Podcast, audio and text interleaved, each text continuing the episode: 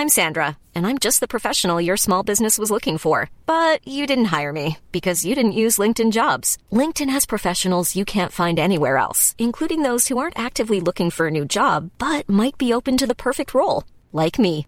In a given month, over 70% of LinkedIn users don't visit other leading job sites. So if you're not looking on LinkedIn, you'll miss out on great candidates like Sandra. Start hiring professionals like a professional. Post your free job on linkedin.com/people today. There's never been a faster or easier way to start your weight loss journey than with PlushCare. PlushCare accepts most insurance plans and gives you online access to board-certified physicians who can prescribe FDA-approved weight loss medications like Wegovy and Zepbound for those who qualify. Take charge of your health and speak with a board-certified physician about a weight loss plan that's right for you. Get started today at plushcare.com slash weight loss. That's plushcare.com slash weight loss. plushcare.com slash weight loss. Hello and welcome to One Up delivered through the AI podcast channel. I am your host as usual, Guy, and joining me is Carl. How you doing, Carl? Not too bad, guy. How about yourself? I'm good. I'm good. It's still the international break, so yeah, bored. uh, it was weird. I watching soccer aid somehow made the international break worse because it was a terrible standard football. And then there was Just like yeah. watching Ireland for me, then. Well, that's true. Yeah, yeah. Well, England was. I I lasted 15 minutes of the England game. That's how bored I was. Uh, dear. But anywho, we're not here to talk about football. Um, we are here to talk about games, obviously, and we thought maybe, well, we might have been a, a wee bit of a break, but then news sprung up, and uh, we've got an event to preview. But we did have, we did get some gameplay that was promised after Gamescom, and that is uh, Marvel. Is it Midnight Suns or Black Suns? I keep getting mixed. Midnight Midnight Suns. Midnight Suns. Midnight Suns. We got a bit more gameplay of that, and we got something of Battlefield as well. But that we can breeze past that in like five seconds. But um, yeah, Mid- Midnight Suns. Um, it it looks intriguing to me. Yeah, I mean, we, we talked about it on the last podcast when it was first announced. Um, I mean, as I said at the time, I'm a big fan of Firaxis and what they did with the XCOM series, even though those games kicked my ass. And we all know at this point that I'm a big Marvel nerd, so this this this one was uh, a really big deal to me. Um, so I was straight on it to, to see the gameplay for this one.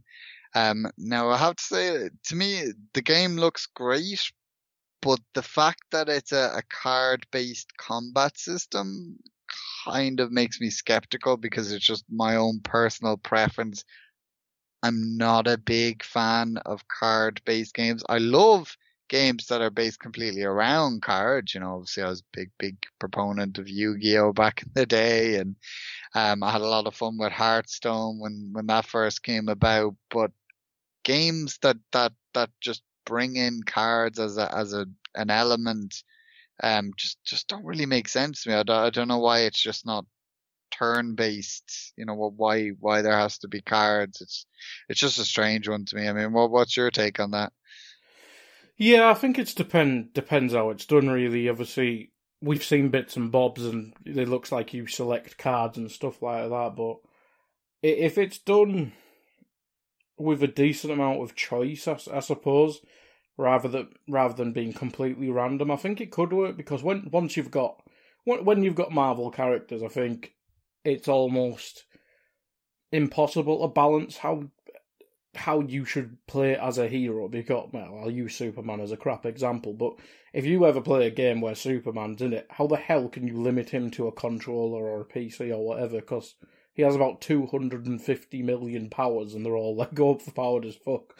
Whereas if you've got a card system I think it was free that you could pick three cards couldn't you for each character or something like that? I think it's a good way of balancing it balancing it without just going, well, no, he, he can't do all this in the game. Whereas if you've got this card system, you go, oh, you've picked these abilities yourself. This is your own version of Blade. This is your own version of Captain Marvel, um, etc. So I think if it's done properly, I can see why it makes sense. Yeah, I certainly see where you're coming from on that. And I suppose another aspect to consider would be that they probably want to differentiate themselves from the Ultimate Alliance series. It's not so long ago that we got Ultimate Alliance 3 on Switch. And that's another kind of RPG based on the uh, Marvel franchise. So, um, I, suppose with the, the card system, it, it further distances itself from that and, and kind of brings it out as its own thing.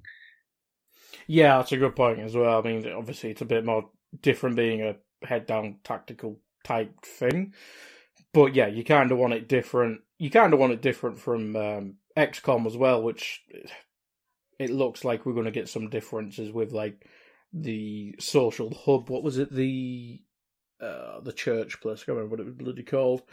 Um, but yeah, it looks like you get a social hub where you get your own character and you you can interact with all the other ones and, and, and stuff like that. But I think, I mean, most importantly, I think this was we talked about this on the Gamescom one as well. But you do get to make your own character called the Hunter, and you it looks like you get to either play probably DPS, tank, magician, magician, um, sorcerer, and stuff like that. So it, I quite like that. It it seems like a not a lazy way, but seems like a smart way to get get your own customizable character into a Marvel universe, I suppose. Yeah, that that is a really intriguing aspect of the game that you get to to make your own um, superhero. I think uh, I remember when in the lead up to, to Marvel's Avengers, uh, a lot of people at one point that's what people thought Marvel's Avengers was going to be. I mean, there was mm. obviously long-standing rumors that it was going to be a, a Destiny esque online game, which is obviously the the path they took. But people thought it was going to be one in which you played as as your own custom hero, and that obviously wasn't the the case. So um, it's cool that that the, this game is giving people that that um that option of, of creating their well it's not an option. You, you have to play, create your own character but that it's allowing people to, to create their own superhero it's, it's i mean it's something that we we probably all wanted to do at some point in a in a video game so it's it's pretty cool. Yeah be one i'm keeping my eye on. Did we get did we get a release date on it? I can't bloody remember. Yeah i believe so. I think we talked about it last yeah. Midnight week on March 2020. 22. 20. So we have time, a month. Yes. We have a month. But yeah, I think as as by all game announcements, they are all in 2022 because we're going to get a game every three days in 2022. It uh, does certainly feel that way. so yeah, that'll be fun. But yeah, it'd be one I keep an eye on. Depend probably depends which what other games come out in that time period because I think wasn't Horizon March? Obviously, this is more for you than me because I won't be able to play Horizon. Or uh, Horizon Forbidden West is February. coming out February. Yeah, so and there's a lot of games in early 2022. Yeah. Like it's it's pretty stacked. There's a lot of games that were, as we sort of been pushed out of 2021 most likely, and that's led led to a bit of a congestion, let's say. So we'll we'll see mm. how that one plays out. Yeah, and before we get into the news, we did get a couple more gameplay things. I mean, I said Battlefield. It was more of a not a character introdu- a class introduction. Obviously, the the well established classes on um, Battlefield. You, I can't remember the exact name, but assault, support, technician, heavy, sniper, all that crap.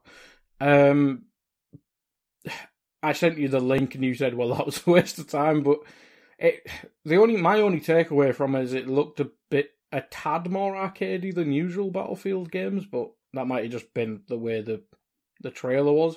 But yeah, it it looked all right. Yeah, I get where you're coming from with that. Um, it it did. Uh, I, I think that's just kind of the the um approach that the the trailer took. Um, I mean, the game looks impressive. We've talked about it in the past like for for what it is, like it, it looks like a, an impressive shooter. You know what do you expect from a Battlefield game? Lots of uh, impressive, destructive environments.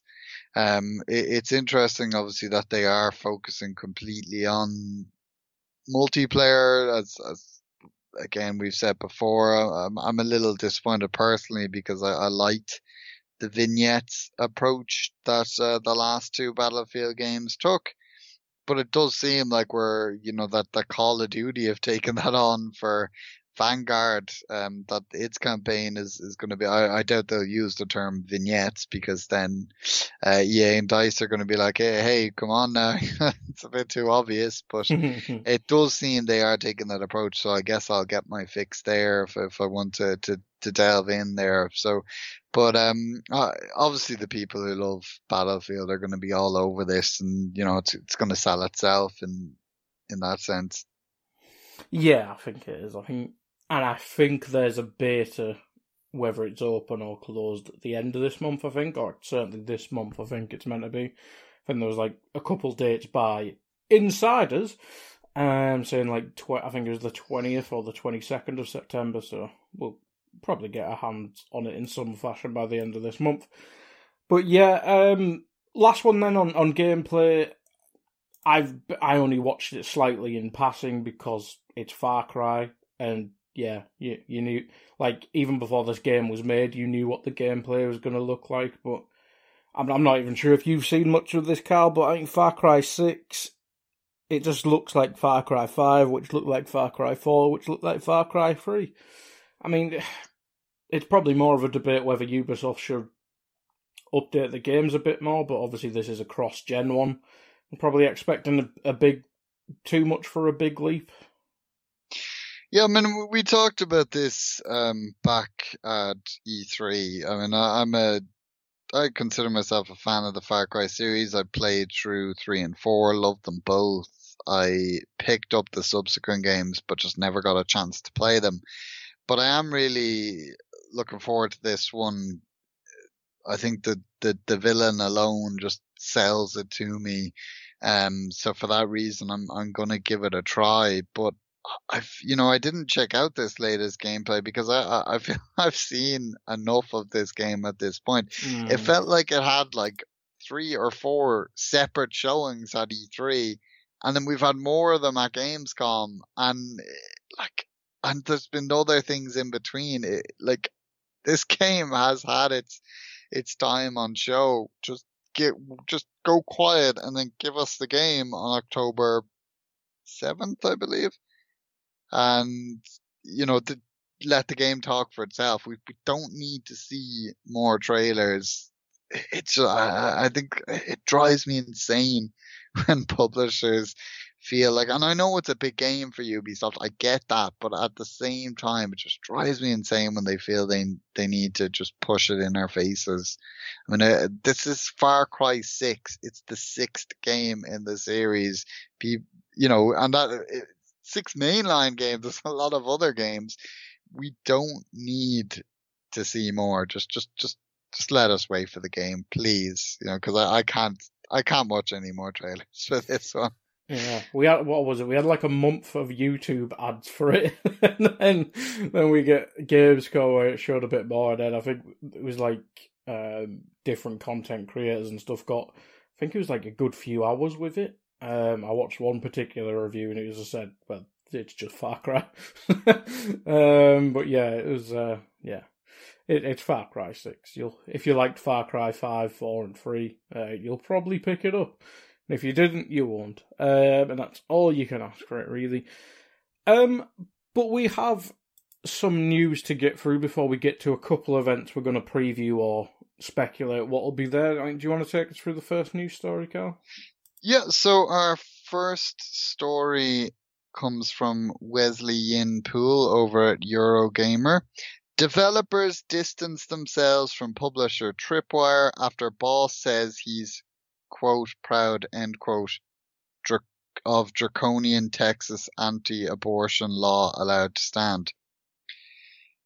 And Wesley writes, developers have distanced themselves from publisher Tripwire after its boss said he was, quote, proud, end quote, that a draconian Texas anti-abortion law was allowed to stand.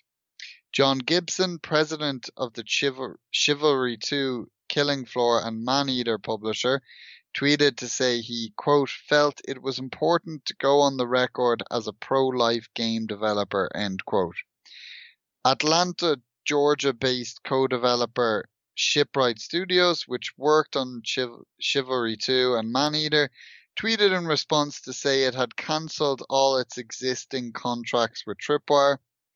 Chivalry 2 developer Torn Banner Studios, based in Toronto, stopped short of announcing it cut ties with Tripwire, but it did tweet to distance itself from Gibson's statement. Quote, we do not share the opinion expressed in a recent tweet by the president of Tripwire, publisher of Chivalry 2, end quote, Torn Banner tweeted.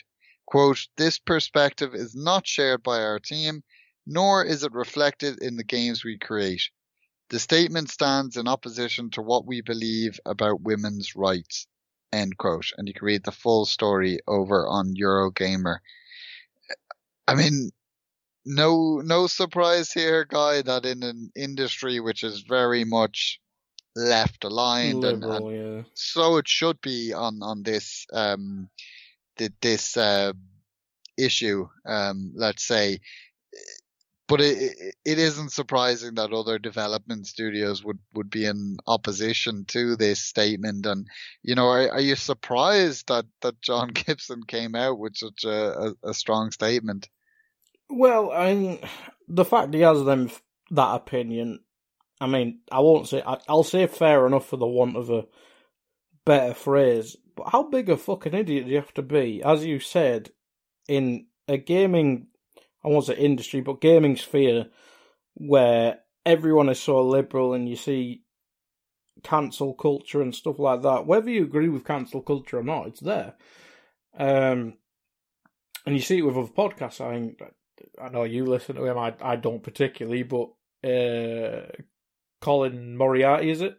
He's obviously he's obviously been labelled as whatever, whatever. Um, I don't know the background and I don't tend to care, but once you get labelled, that's it. You're done. You're that's your reputation, and it's hard to um, to fix a reputation. But to come out and blatantly just pr- uh, tweet pro life game developer, he's a fucking fucking idiot, man. just a fucking idiot. But yeah, we could get into a bigger debate of it. I mean, pro choice and pro life. Like, what the fuck? It seems to be a very American debate, or that seems to be where most of this debate stands from. Obviously, um, Ireland. Obviously, you're a very religious country, so it might be not for you personally, but I'm sure it's a bigger debate for you in Ireland as well. Whereas in the UK, I have no idea what the laws are, but it never seems to come up. So, yeah, uh, pro-choice, pro whatever. Who gives a fuck? Just let women do what they want, really. Um, that's probably the the most important thing. Um, it's their body after all, and all that jazz. But yeah, it just seems like a really stupid business decision from him. And if you have them views, why would you share them in in this culture? But yeah, it's uh, draconian. It is. It is what it is. But it seems to be a big debate in in certain countries. Obviously, America. I'd probably say there's a lot, especially in certain parts. Where was he from? Was he Texas? Was it Texas? Yeah. Texas, yeah. So a lot more religious reasons there, and I'm sure you've probably experienced religious issues in Ireland as well, being a Catholic country. Well, uh, I mean, Ireland obviously uh, only a few years ago voted um, in a referendum to to legalize uh, abortion. So um, you know we we've taken a lot of liberal moves in mm. that sense, and I mean you you can understand obviously from a, religious point of view why someone might have you know be, be pro-life and, mm-hmm. and have their own reservations about abortion but at the same time you have to understand how they have rather i don't you because i'm i'm not one of those people i'm not religious but um people who are religious have to understand obviously that that this this change in the law in texas is very controversial um that you know regardless of your own views, you, you, should probably re- respect the choice of the woman. Um, and even if these are his views and, and he's entitled to his views, it just seems a, a really stupid move to to come out and, and publicly say this. Uh, you know, it's not the no one's saying he should be a hypocrite and, and come out in, in support of the opposite argument, but it's just in in, in a case, mm. case like this, you just stay quiet because you know the your other developers and uh, like game developers out there, as well as the games media, particularly the games media, you know, nine times out of ten, they're liberally aligned and they're just going to eat you alive for this. So it's just such a, a bizarre move on, on his point and, and, um, I'm sure one that investors in Tripwire aren't mm. going to hmm. be happy with at all. So we'll we'll see how this one plays out because I I don't think it's the last we'll we'll hear this move. Well, not now that he's brought it up like an idiot. so I don't think anyone in the gaming industry was going to ask his opinion on uh, abortion. I, I, don't think that was ever going to come up when discussing it. So yeah, he's kind of a big own goal there and made himself look a right twat. Um, but yeah, I mean, obviously, it's a it's a lot more um, deeper and much more meaningful conversation to have, but it's probably not the the platform in terms of a gaming podcast to have. But yeah, in, in terms of this context, yeah, he's made himself look like a right twat. Um, but we'll move on to the next one, and I'll do this one. Um, Stardew Valley creator still unsure about future updates says he's currently focused on the next game, and this is from Nintendo Life by Liam Doolan. The Stardew Valley creator has once again stated how he's not sure about future updates for the popular farming sim. During a Twitch live stream for the first ever Stardew Valley Cup, Eric Barone mentioned how he's currently focused on his next game as it's taking priority. It's not clear that there will be another update for Stardew in the near future. I'm not saying, this is a quote I should say, I'm not saying there's going to be another Stardew Valley update. I don't even know at this point. Right now, I am focused on my next game, so we'll see. Barone made similar comments last September in the lead up to the release of Stardew Valley's 1.5 update, noting now he wasn't willing to commit to updates beyond this, but didn't think it would be necessarily the end. And I quote, I would not be surprised if there's another Stardew Valley update or multiple updates or Stardew Valley uh, 2. Who knows?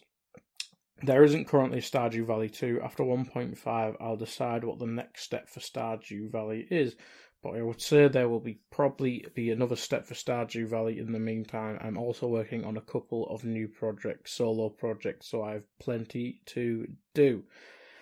Now, Carl, I know this doesn't mean as much to you does it as it does to me because you haven't played Stardew Valley, but I mean, you know what a Stardew Valley game looks like, and you keep pointing them out to me when you watch game conferences, and I don't. But I mean, this game's had a good run. When did Stardew Valley come out? Start. Yep. Valley came out in February 2016, so it's five year run. Um, and obviously 1.5 came out last year, was it? And we we've seen a couple games from them. There was that space one, wasn't there? I think that was actually from the makers of them, which we saw. I think that was at E3. We saw that. Um, so he's obviously got new games coming out, and I think he, he, did. I'm not sure if it's the case now, but he was just one bloke on his own, wasn't it, to begin with? I believe. But yeah, I mean, what do you make of this?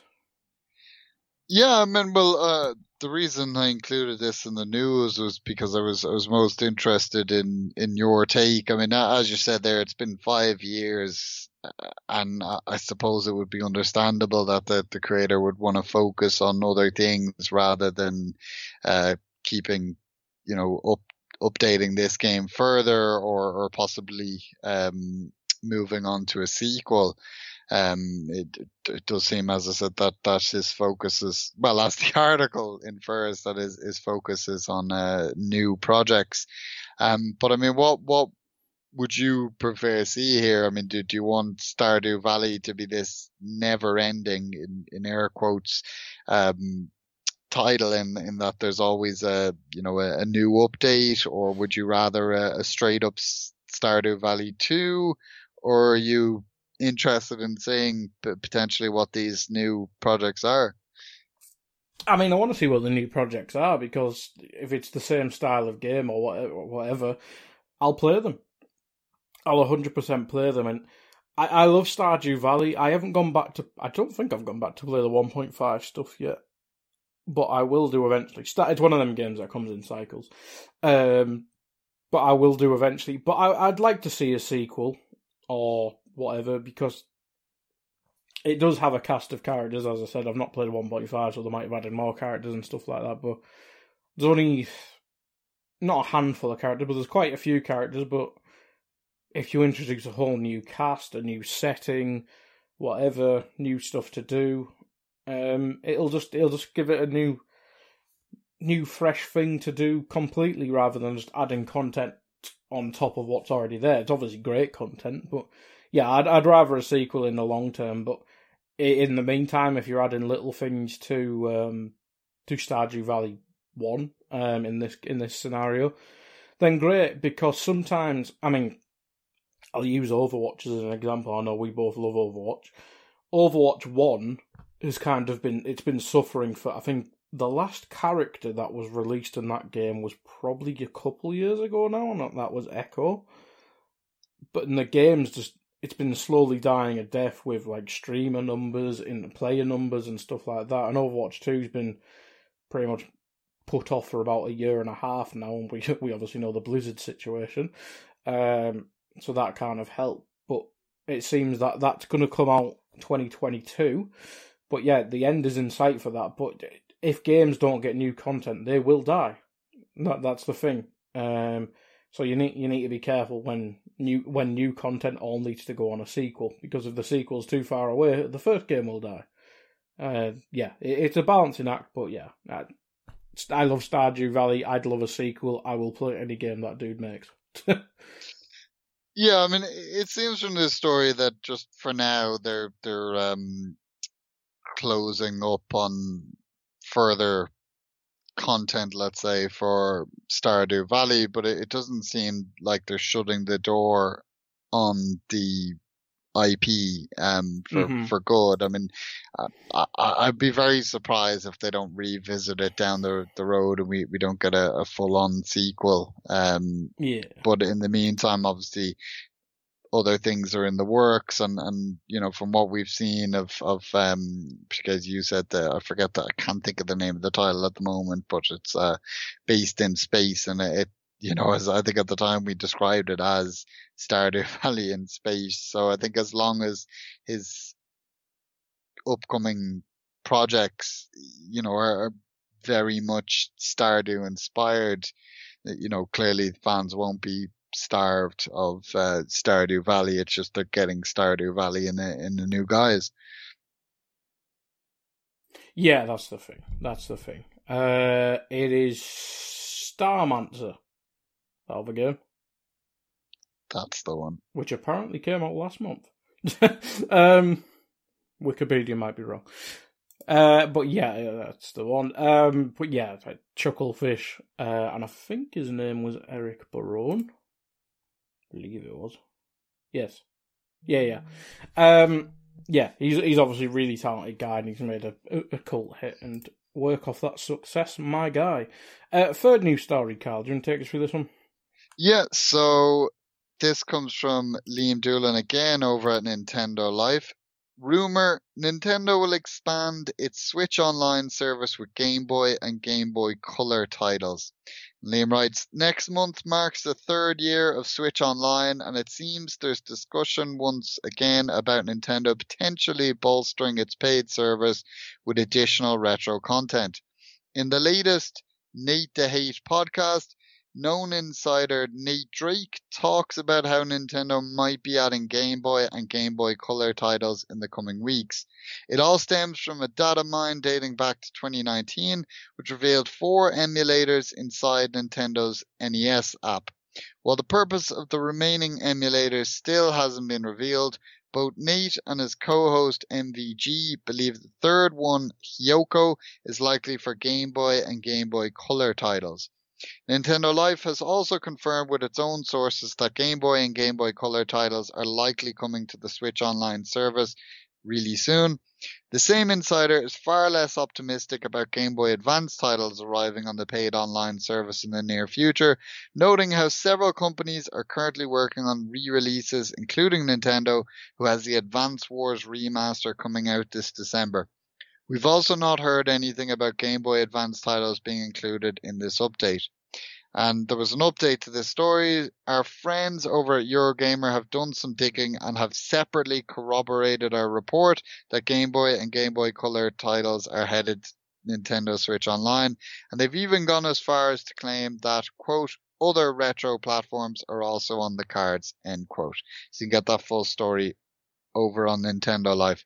So no surprise here, guy. I feel like this has been a, a rumor slash on people's wish lists for ever since they announced the, the SNES um, games for Switch. I mean, pe- people look back to the Wii, which was seen as the, the golden age of the virtual console, and it had a, you know, consoles even beyond Nintendo's. Obviously, there was Sega platforms on there, and um, TurboGrafx and, and such. So are you at all surprised by this one?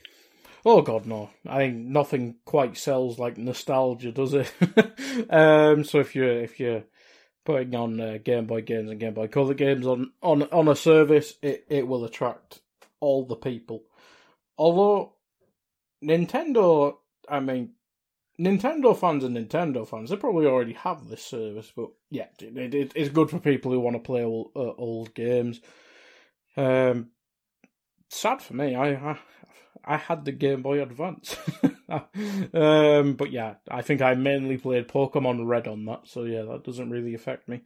Um, and a Monsters Inc. game. So hey ho.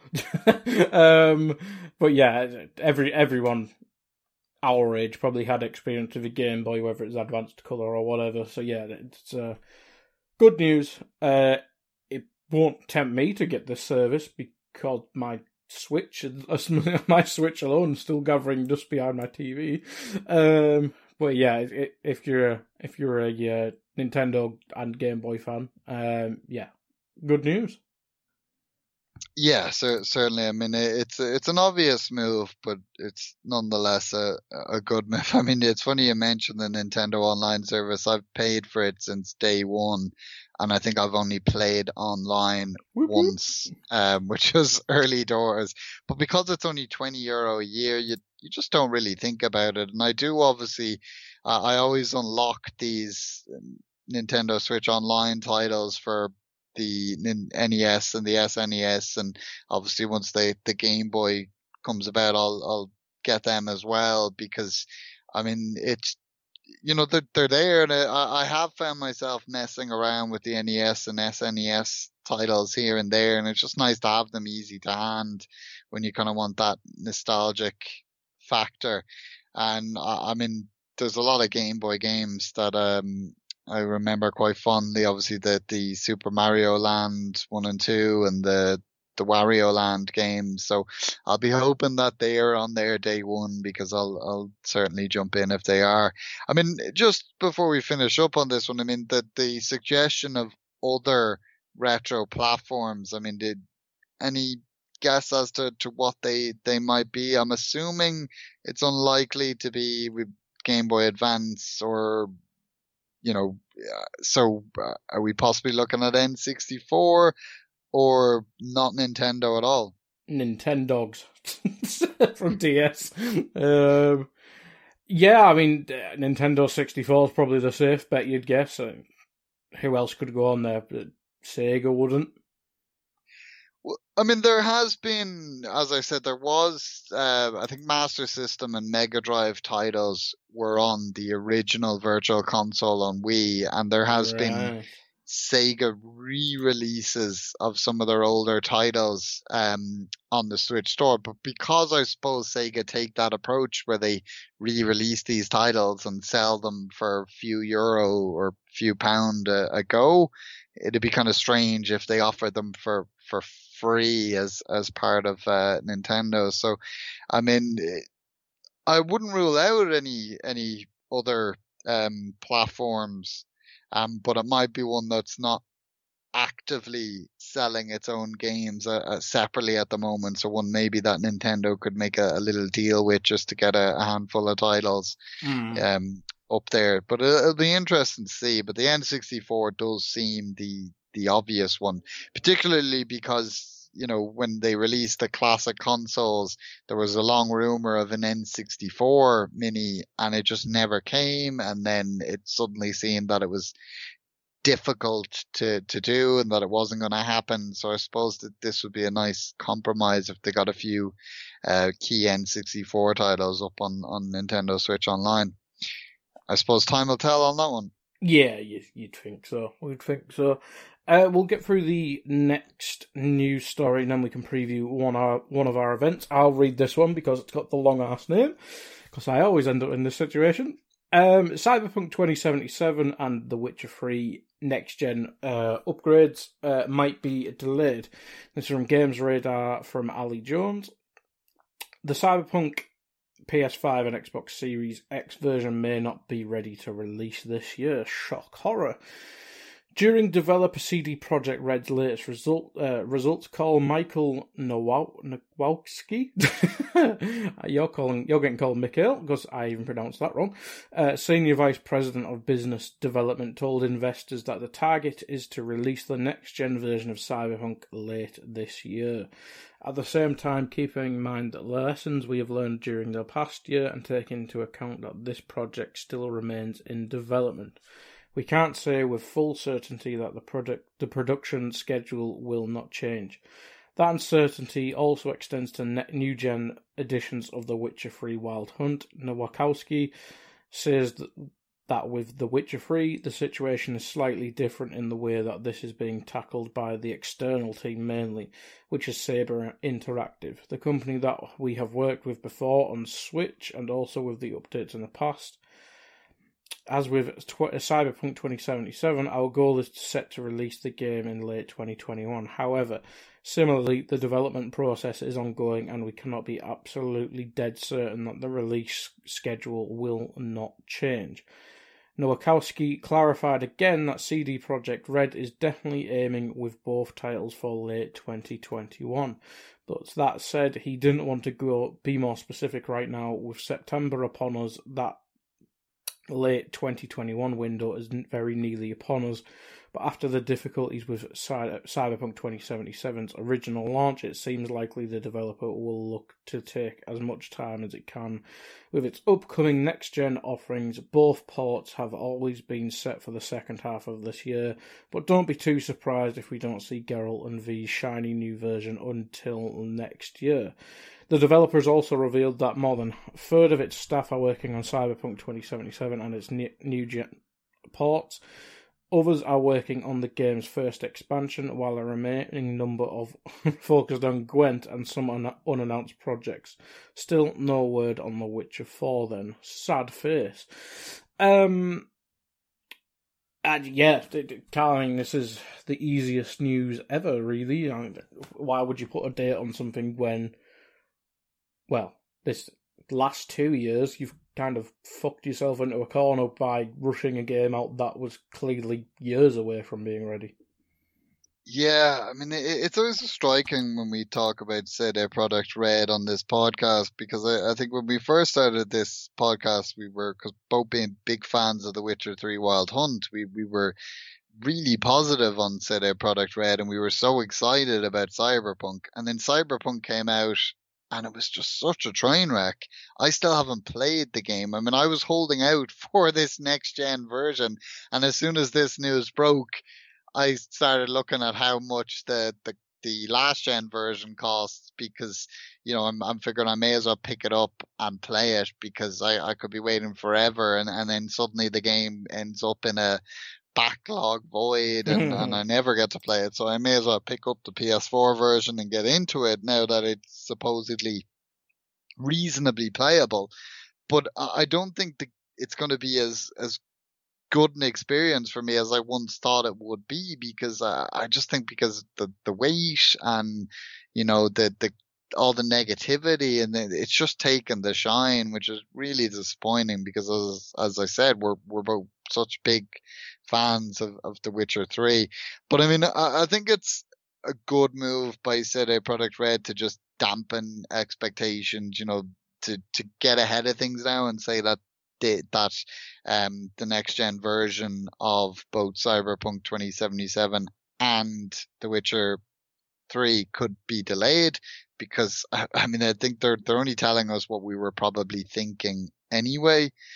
And it's also a, a good idea that while they're clearly making it clear that, you know, there is work ongoing on Cyberpunk's DLC, they're not putting much emphasis on it. And, and I think that's a smart move because if they were trying to big up the DLC, while the, the game still needs some fixes and while we haven't even got a next gen version, that's only going to lead to a backlash. So I think it's smart that they're, they're kind of saying it's there, but they're not giving it, they're, they're not putting it into the frame yet because I, I don't think they're ready for it to be in the frame. And The Witcher 4, forget about that until Cyberpunk 2077 has a next gen version that works as expected and has its DLC, and then we can start thinking about The Witcher 4. I mean, what's your take?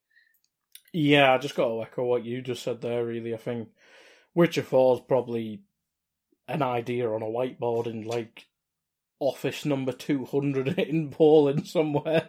Um, but yeah, it's it, they've got a lot of work to do in terms of um, fixing their reputation after the hellish couple of years.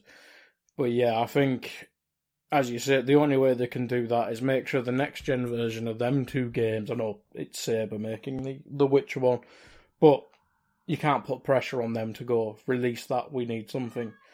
Um, so yeah, especially Cyberpunk 2077, the next gen version of that has to be good. Like it just has to be. It, it can't be crap. Uh, then the DLC has to be good, and I'm talking Witcher level good, Blood and Wine level good. Um, to try and fix your reputation to what it was a couple of years ago and then we then, as you say, we we can then talk about Witcher Four, Witcher Series, whatever the fuck it's going to be called, or even if it's like a a mini game before Witcher Four or whatever. Just take your time because, yeah, you, as I said, you you you fucked up so badly. just everyone, every, anyone will wait for a game, but you can never recover from a shit launch. You just can't.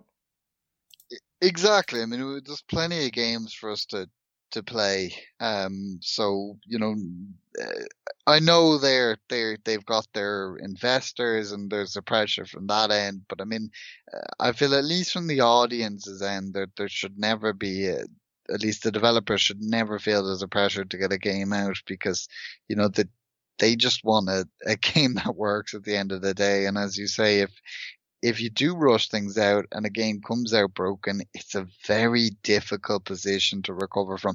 Some have, you know, we, we, we talked plenty about No Man's Sky and it was such a redemption story. And, you know, I, am sure CD Projekt Red are, are capable of such a redemption. Um, but I think that expectations are different when you're looking at a, a small studio and, and looking at such a, a large studio yeah. that, um, you know, kind of gave one of the, the critical hits of, of the of the last generation. So, um, I, I think uh, now they, they just need to tread carefully, as I said, and, and just kind of get these games out when they're ready. Um, because they, they need it, they need a win and they, they need to do things right. Because I mean, right now it's, it's weird to me, but it suddenly feels like Netflix is the home of The Witcher rather than CD Projekt Red and, and their video games because you know that that's just what we're getting at the moment, and that's where the the shine is. But uh, I'm sure, as you said, once they they get over this Cyberpunk 2077 hump, that we we will eventually get The Witcher 4 and, and it will be will be great. I mean, I, I still I haven't lost my confidence in them to, despite the what's happened here. I, I I do think that that um there's more good to come from CD Projekt Red. Yeah, absolutely. I mean, I, I, I did finish Cyberpunk. It it was disappointing, but at the same time, you think, well, you could probably say this about most games. It's probably a year away from being spectacular. Um, but yeah, it was kind of a a clunky mess um, and a glitchy mess at that. But in terms of the characters and, and the setting and stuff like that, it was good. It it, it was so promising, and that, that's why it's such a letdown because if it was a crap idea and it was by I'm trying to think of a crap studio. If it was by some random crap studio, you'd be like, yeah, it was always going to be crap. Whereas you look at this and you're just like, you made the best game ever, mate. Stop being shit. um, but yeah, anyway, I'm sure we'll be talking about Cyberpunk and and uh, CD Projekt Red quite often whenever we do these podcasts. Um, next up, then we we can finally get into the first event. We we've got a THQ Nordic 10th anniversary show uh, a week on Thursday, which is the 17th of September. Um, I mean, we, do we need to read the? We can just kind of get into the speculation rather than read the story if you want, Carl. Um, uh, I suppose that the story kind of gives a, a, yeah, okay. a preface for it. Um, so the story comes from Sal Romano over at Gematsu, and Sal writes THQ Nordic will host a digital showcase event on September 17th at 12 p.m. PT. Or 3 p.m. ET. You can work out your BST yourselves. Um, in celebration of its 10th anniversary, the company announced. You'll be able to watch it on YouTube, Twitch, and Steam. The showcase will be hosted by Geoff Keighley and features six new game announcements, quote, that will take you on a journey through time and space, end quote. This includes, quote, the return of legendary franchises, including some for which fans have been waiting decades to get their hands on a new installment, end quote. Plus, quote, sequels to beloved games, end quote. Other announcements planned for the event include the latest information and footage for open world science fiction fantasy RPG Elex 2 and a gameplay de- demonstration for the upcoming turn-based RPG Expeditions Rome. A pre-show will feature a look at upcoming titles from Handy Games. Um, so we have a little idea of what we're going to see here. Guy, obviously, um, they've kind of played their hand on, on Elex 2 and Expeditions Rome. Um, but otherwise, we're a bit in the dark. It sounds like they're promising a lot with uh, Journey Through Time and Space and the return of legendary franchises. Um, before we jump into to looking at THQ themselves, obviously the pre-show is from Handy Games, which is a, a publisher slash developer under the THQ Nordic um, arm because you know God knows Embracer Group don't need any more arms. Uh, they publish a lot of games, but most notably their their most recent um, kind of big title that they pub worked on was SpongeBob SquarePants. Uh, Battle for Bikini Bottom Rehydrated, um, mm. which they co-produced with Purple Lamp Studios. And I know that game was a, a cult hit, hit back in the day. People seemed happy with this remaster. And there's been rumors since that that um, they could be working on a brand new SpongeBob SquarePants game. I mean, did did you play the original or no? so we we won't have too much to yeah. To say on this one. I mean, I've actually always wanted to play the game, and when they announced the remaster, um, I I kind of put it on my radar as something I might check out eventually because um, I am I am quite fond of SpongeBob. I have to have to. Who isn't? I mean, at the, at the end of the day. Um, but outside that, it's a lot of kind of mobile games and that for handy games. So there, there isn't much to say there. But I mean, looking at that THQ Nordic and the, the properties they hold. And there's a few things I feel we can bank on. Obviously, Kingdoms of Amalur Re-Reckoning Fatesworn, which is the DLC for the recent remaster or of Kingdoms of Amalur Reckoning um, which is coming from KAIKO Games. We haven't really heard much on that since it was announced, so I'm assuming we're going to get that. Um, and a lot of people feel that the DLC is going to serve as kind of a bridge from the first game to a, a, a sequel. Um, I mean, do, do you think it's it's too soon for them to announce the sequel? Do you think the focus will be completely on the DLC? Um, yeah. I don't think it's ever too soon to announce anything, really. I think we, we've seen with this industry where they just kind of they'll announce stuff and then people forget about it till it's actually here. So yeah, I could I could see a sequel, but maybe more. He is a well, it exists, but the DLC look, it's shiny and new.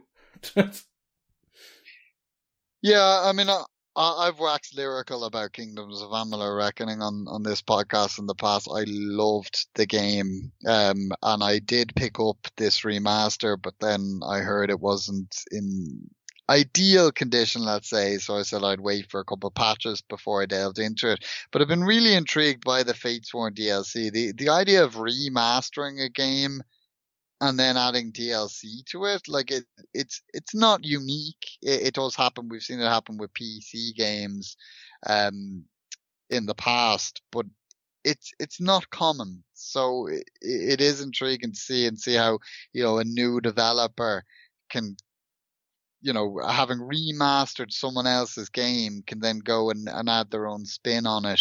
Um, so I am intrigued by the DLC and I'll be looking forward to seeing more of it. And hopefully we will see that at, at this, uh, showcase.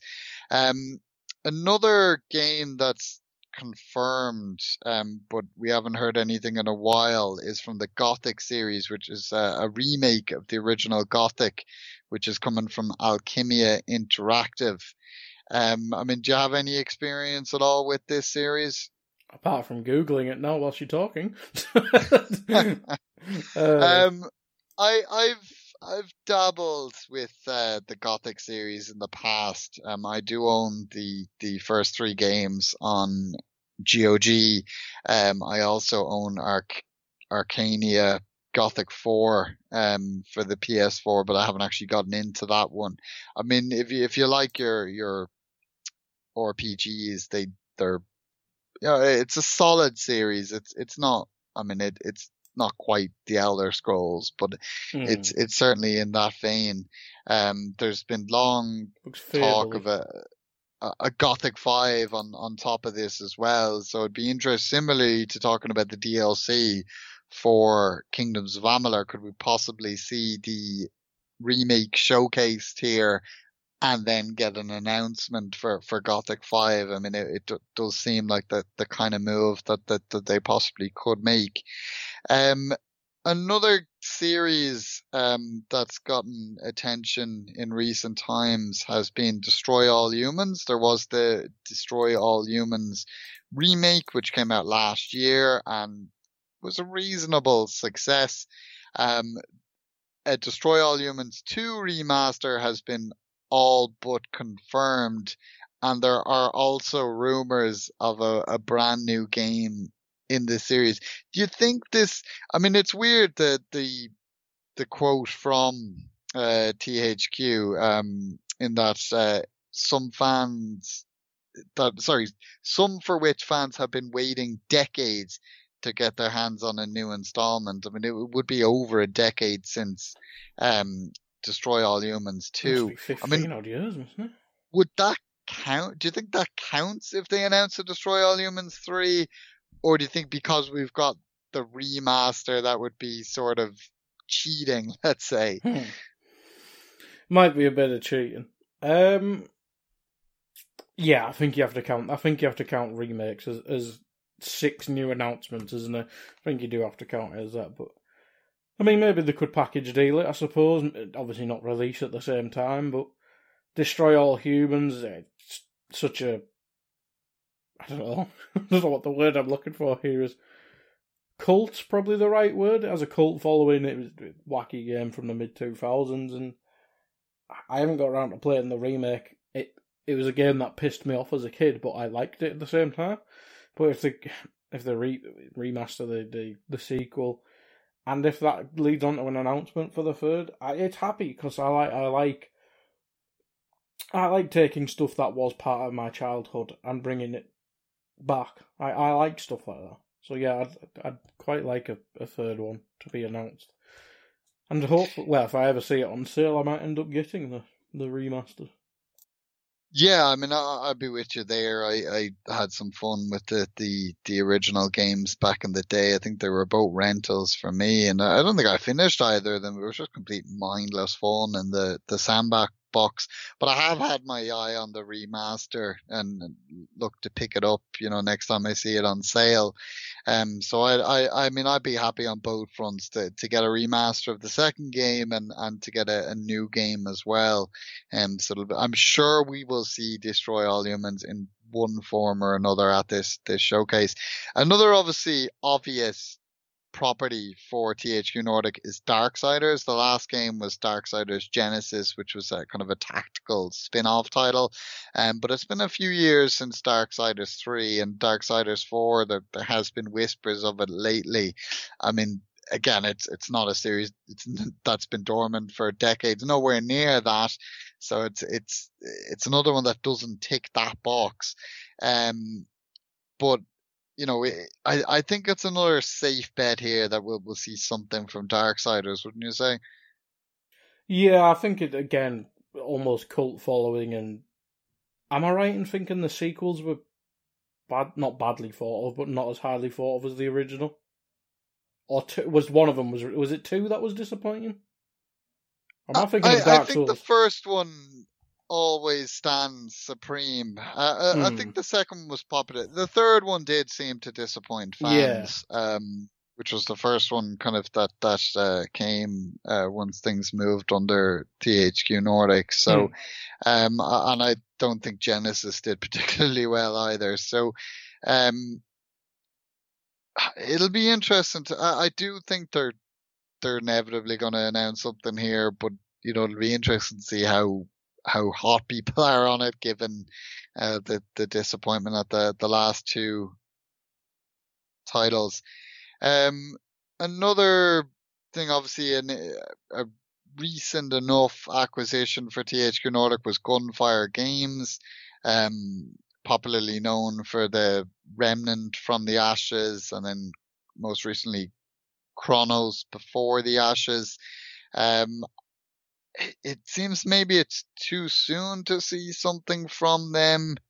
Um, but I mean, could could we potentially see, uh, see a, a, another game in the the for uh, lack of a better name for the series, the the Ashes uh, franchise? I think you could see something hinted. I mean, when when did Chronos come out? Last year. Last year. Last year. Hmm. Might be a bit too soon, but they have had a reasonably quick turnover with their games, though. Um, you know, there wasn't a big gap between Remnant and Chronos, although that said, Chronos was a, a, sort of a remake right. of a, a, previous title of theirs. Um, uh, I do have a feeling though when we do eventually see something from Gunfire Games that it will be another game in this series. They have mm. worked on other things in the past, but it, it just seems like it's uh it's got a bit of a following. Um, I, I myself played Remnant of the from the Ashes and, and quite enjoyed it, so I would I'd be intrigued to see mm. um what else they they could have there. I was always I mean, meaning to play it, but it, people said it was difficult, and I was like, eh, can't be asked. I I actually didn't didn't find that to be honest. I mean, pe- people com- made comparisons to Dark Souls and, yeah. and things, and I, I, just didn't really find that level of difficulty. I mean, I, I maybe you're just a, maybe you're just a god count. I, I, I, unfortunately not. I wish that was true, but unfortunately not. So I, I think it's it's reasonably pick up and play for for most players of of if you're into your action titles. Um, but as I said, I will be intrigued to see what else they have there. And I mean, outside that, I mean, I was having a, a look through some of uh, THQ's properties earlier. Obviously, there's a lot of racing titles there. The the Flat Out series from Bugbear Entertainment, the Wreckfest series from Bugbear Entertainment, and the MX versus ATV from Rainbow Studios. Uh, I think it's been a while since there's been an MX versus ATV, so I, I and it tends to be a bit of a, a trend there of every three years, and we're coming up on those three years now. So we'll, I just, you know, educated guess that we'll see something there, but none of again, none of those games tick that that decades. So I really wonder because you know we know Embracer Group as a whole and and of course and um, THQ Nordic within that have picked up a lot of licenses over the years, and there's a lot of dormant properties that they haven't touched in a long time. You know, series that just had been dead and THQ and just picked them up. So, but I, I, I can't really predict what's an obvious title to, to take this decade. So I'm just super intrigued. For that alone, I want to watch this because I just want to have that moment hmm where it's like, oh, so that's why they what they were getting at. Although, with that in mind, it could be something some obscure series that, that only a handful of people played, and it, it could be a bit of a bust in in that sense. But it, it's it's a big statement. I mean, in, in saying that, I I feel like they're they're building things up, and it, and it could it could go either way. It could could be kind of a classic title, and you know, pe- people could be screaming from the rooftops that they're finally getting a new installment in X series, or it could be one of those things where everyone is like, nobody cares. I mean, ball balls on the table, guy. Which way would you predict it right now? Is this this dormant franchise that we're getting a new title in? Is it going to be something that's going to excite people, or is it going to be something that's forgotten as soon as the showcase ends? Well, it seems Well- it for me it's weird because it says specifically THQ Nordic. and I'm Sandra, and I'm just the professional your small business was looking for. But you didn't hire me because you didn't use LinkedIn jobs. LinkedIn has professionals you can't find anywhere else, including those who aren't actively looking for a new job but might be open to the perfect role, like me. In a given month, over 70% of LinkedIn users don't visit other leading job sites. So if you're not looking on LinkedIn, you'll miss out on great candidates like Sandra. Start hiring professionals like a professional. Post your free job on linkedin.com/people today. Hey, it's Danny Pellegrino from Everything Iconic. Ready to upgrade your style game without blowing your budget? Check out Quince. They've got all the good stuff, shirts and polos, activewear and fine leather goods, all at 50 to 80% less than other high-end brands. And the best part? They're all about safe, ethical and responsible manufacturing. Get that luxury vibe without the luxury price tag. Hit up quince.com slash upgrade for free shipping and 365 day returns on your next order. That's quince.com slash upgrade. Mom deserves the best, and there's no better place to shop for Mother's Day than Whole Foods Market. They're your destination for unbeatable savings, from premium gifts to show-stopping flowers and irresistible desserts. Start by saving 33% with Prime on all body care and candles. Then get a 15-stem bunch of tulips for just $9.99 each with Prime. Round out Mom's menu with festive rosé, irresistible berry chantilly cake, and more special treats. Come celebrate Mother's Day at Whole Foods Market. We had this crack at E3 where the where we didn't know if it meant Embracer Group, Deep Silver, the fucking other one. There's like four different subsections of the Embracer Group, or whatever the hell they're called now. So if it can tap into all of them, I mean, it could be anything from TimeSplitters to something made up that I can't think of an example. But it seems to specifically be THQ. I mean, I mean THQ. You instantly think of the old WWE games, but I think were they technically not Yuke's? I suppose you could pull it off as THQ. It'll never happen, but the dream would be like, here comes the pain and SmackDown 1 and 2 and stuff like that. But yeah, I mean, mm, remaster Yeah, I don't- Saints Rose, maybe? I don't, I don't bloody know. Well, see, see, that's the thing. Saint Row are on the Deep Silver side, Right, I, I believe now, because Volition was moved over there. Oh. So that kind of rules out. My initial thought was Red Faction, Mm. because it's been at least, I think it's been over 10 years since the last one. However, it turns out that, Re- obviously, I, I, that I reminded myself then at that point that Volition had moved over and Red Mhm. Faction is with them. So it, I, I just, I, I don't, I can't see any, there's been nothing that I can see that, um, THQ Nordic have worked on in, in their time um, that that would tick that box. And and I suppose if they'd been working on it, then it's not going to tick that box anyway because then it's not going to be something that that's been dormant for for decades. But they, as I said, they own so many properties. Mm. It's so difficult, and you don't know what's been moved around. They could just suddenly announce, "Oh, this property that you thought was under Deep Silver is now back under THQ, and here's a new title in it." So it's something that's just impossible uh, to to predict, to be honest, and and that's why for for me it's it's really intriguing. Um, so this will be one that I'll I'll um be watching closely. Um, Just out of understanding who the hell, the hell each company, uh, which developers stand under each subsection of the Embracer group. Exactly. yeah. I feel like I feel like I want Embracer Group to do that first. Just to do not do a showcase of games. Do a showcase mm. of explaining their different arms and what studio. we watched we watched a Google Technology Week when they announced Stadia. We will watch that just for clarification. Don't you worry. exactly, because I mean, we we uh, you talked about E3 and we thought we because THQ Nordic had said that they'd have a showcase down the line, which obviously is this one that's coming.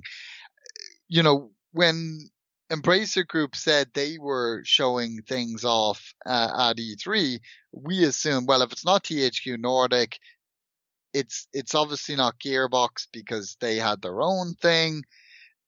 You know, it, it's got to be either Deep Silver or Saber Interactive but Saber Interactive, um, you know, seemed less likely at the time, so we assumed it was Deep Silver, and we previewed Deep Silver, and then suddenly there was a news item where Deep Silver were saying, "Oh, we won't be at E3. It's not us. It's actually." Embracer Group has an announcement, and then they announced a whole new arm. So uh, that just completely blew things. Uh, further muddied the water, and I just have no clue what's going on over there. So it'd be nice if they gave us some some clarification, but because of how things are always in motion there, it, it it's almost impossible to announce what what titles they hmm. could be potentially uh, teasing with with with those quotes. Um, so I guess on, on that front, we'll, we'll wait and see. Um, mm. I mean, it's hmm. just, just over a week now until the event. Um, so I'm sure we'll review that one um, in two weeks' time. Um, shall we move on to our next story? Yeah, and we have we have a before we get into the Sony event, we do have a quick news story surrounding uh, PlayStation. Uh, I'll I'll read this because it affects you more. Um, Horizon Forbidden West will now allow players to upgrade from PS4 to PS5 for free. This is from Games Radar from Vikki Blake. Sony has U-turned on its decision to not to offer free upgrades for uh, Horizon Forbidden West players moving from PS4 to PS5. Initially, Sony said that dual entitlement, that is, the ability to upgrade for free when moving from PS4 to PS5, does not apply to players picking up either the standard or special editions of Horizon Forbidden West because the cross-gen games played games delay comes out of the launch window initially envisioned. 300 plus unhappy blog comments later, Sony now says it missed the mark by scrapping its dual entitlement scheme for Horizon Forbidden West and says it will honour its original plans and let all PS4 fans upgrade to the PS5 version for free. And I quote, Thursday was to be a celebration of Horizon Forbidden West and the amazing team at Guerrilla working to deliver it on February 18th, 2022. Sony Interactive Entertainment President and CEO Jim Ryan said in an update to the original blog post, However, it's abundantly clear that the offerings we confirmed in our pre order kickoff missed the mark. Last year, we made a commitment to deliver free upgrades for our cross gen launch titles, which included Horizon Forbidden West. While the pandemic's profound impact pushed Forbidden West out of the launch window, we initially envisioned we would still stand by our offer. Players who purchase Horizon Forbidden West on PS4 will be able to upgrade to PlayStation 5 version free, at for free. That's not all though. Ryan also confirmed that moving forward, players will be able to upgrade other upcoming cross gen first party titles like the next God of War installment and Gran Turismo 7 for $10. I also want to confirm today that moving forward, PlayStation first party exclusive cross gen titles newly releasing on PS4 and PS5, both digitally and physically uh, and physical, will offer a $10 US dollar digital upgrade option from 4 to 5. Ryan explained this will apply to next God of War, Gran Turismo 7, and any other cross gen PS4, PS5 titles published by Sony. Yeah, Carl, I mean, everyone laughed at Smart Delivery, and I'll look at it now over on Xbox, just sat in the corner laughing. Because this has been a mess.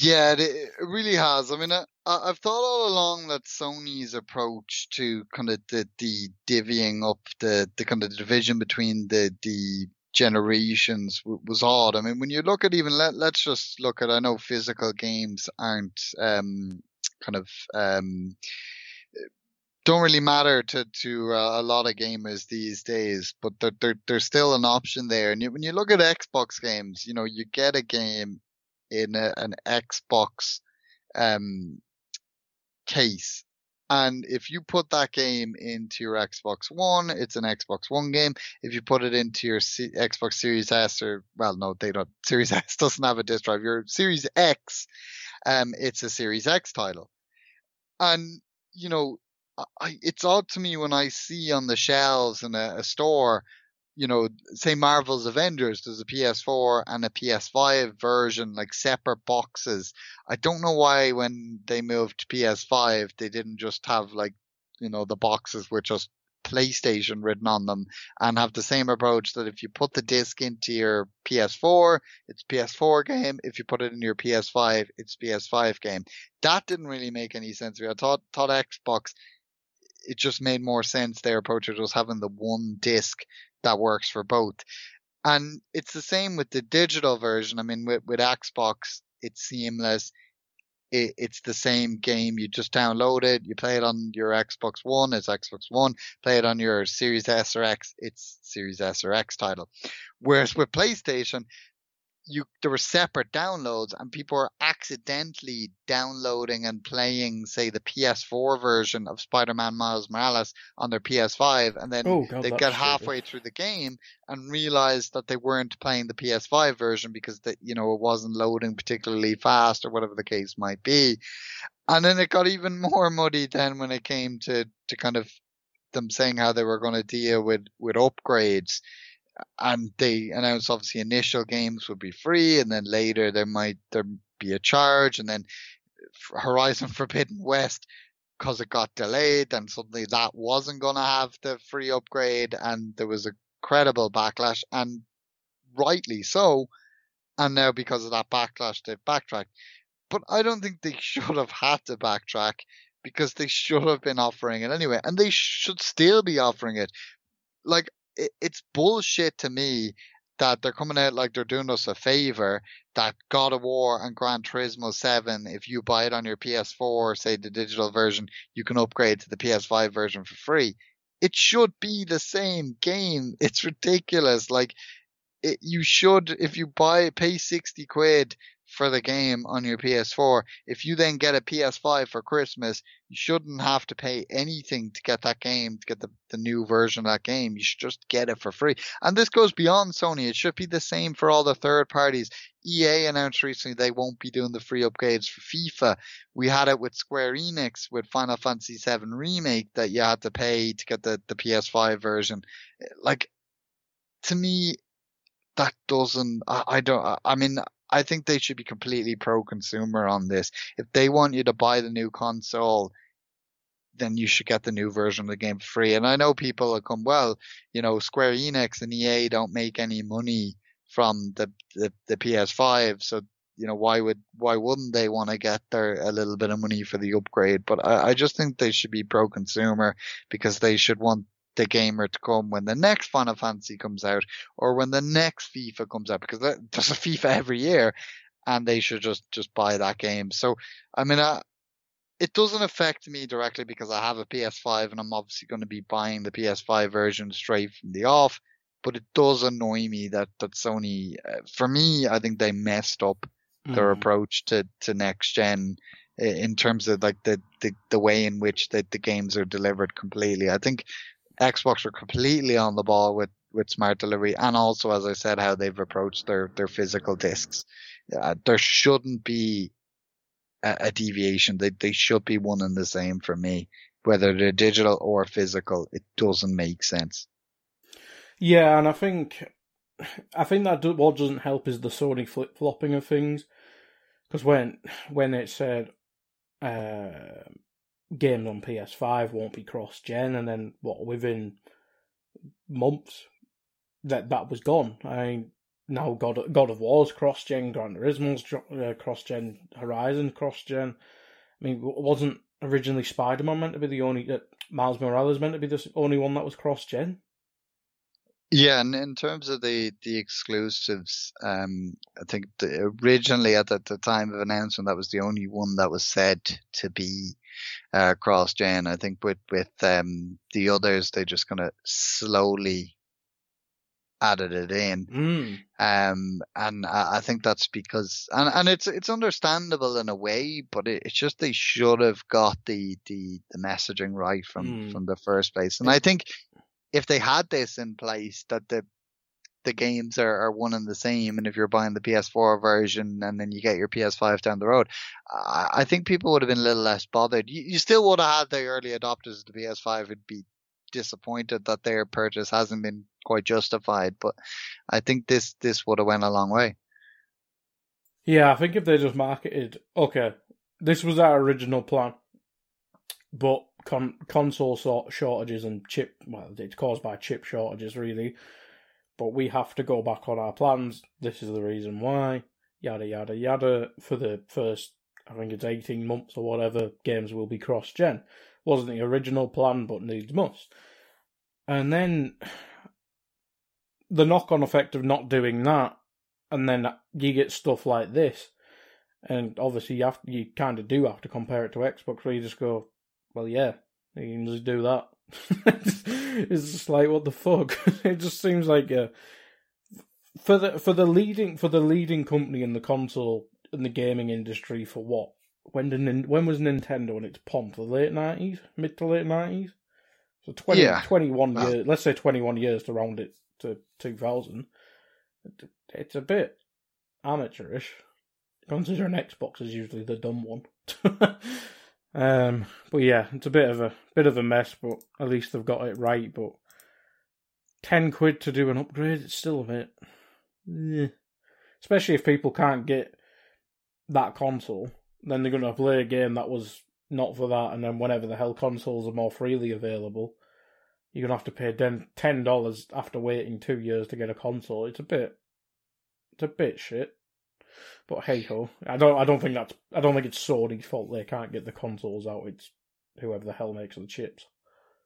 Yeah, I mean, and, and as we said, that's something they have to, to work around. But uh, as we said, you just have to hand it to, to Microsoft because they were straight up about their, their plans for cross gen for the first two years. And, and as I said, they, they've just been better at delivering the games that are, are split across platforms, you know, in, in, with smart delivery and with their approach to, to physical titles. So kudos to Microsoft and, and I, I think Sony, um, obviously they're, they're not going to change the path as far as they're having physical PS4 and PS5 games at this point because that would just completely confuse people. Um, but I think at least on the digital front, they, they could, they could, um, combine the two and, and have a lot less confusion. Mm. Um, but I suppose t- time will tell on that. But at least, you know, what as I said, at least they have uh, made this this change on the Horizon front. Yeah. Um, and I'd be interested to see. I know they're saying right now the the the paid update for Gran Turismo Seven and God of War Ragnarok, but I, you know, I, I wouldn't completely rule out them offering them for free in the end as well, mm-hmm. uh, depending on on how many PS5s they can can get out over the the next twelve months.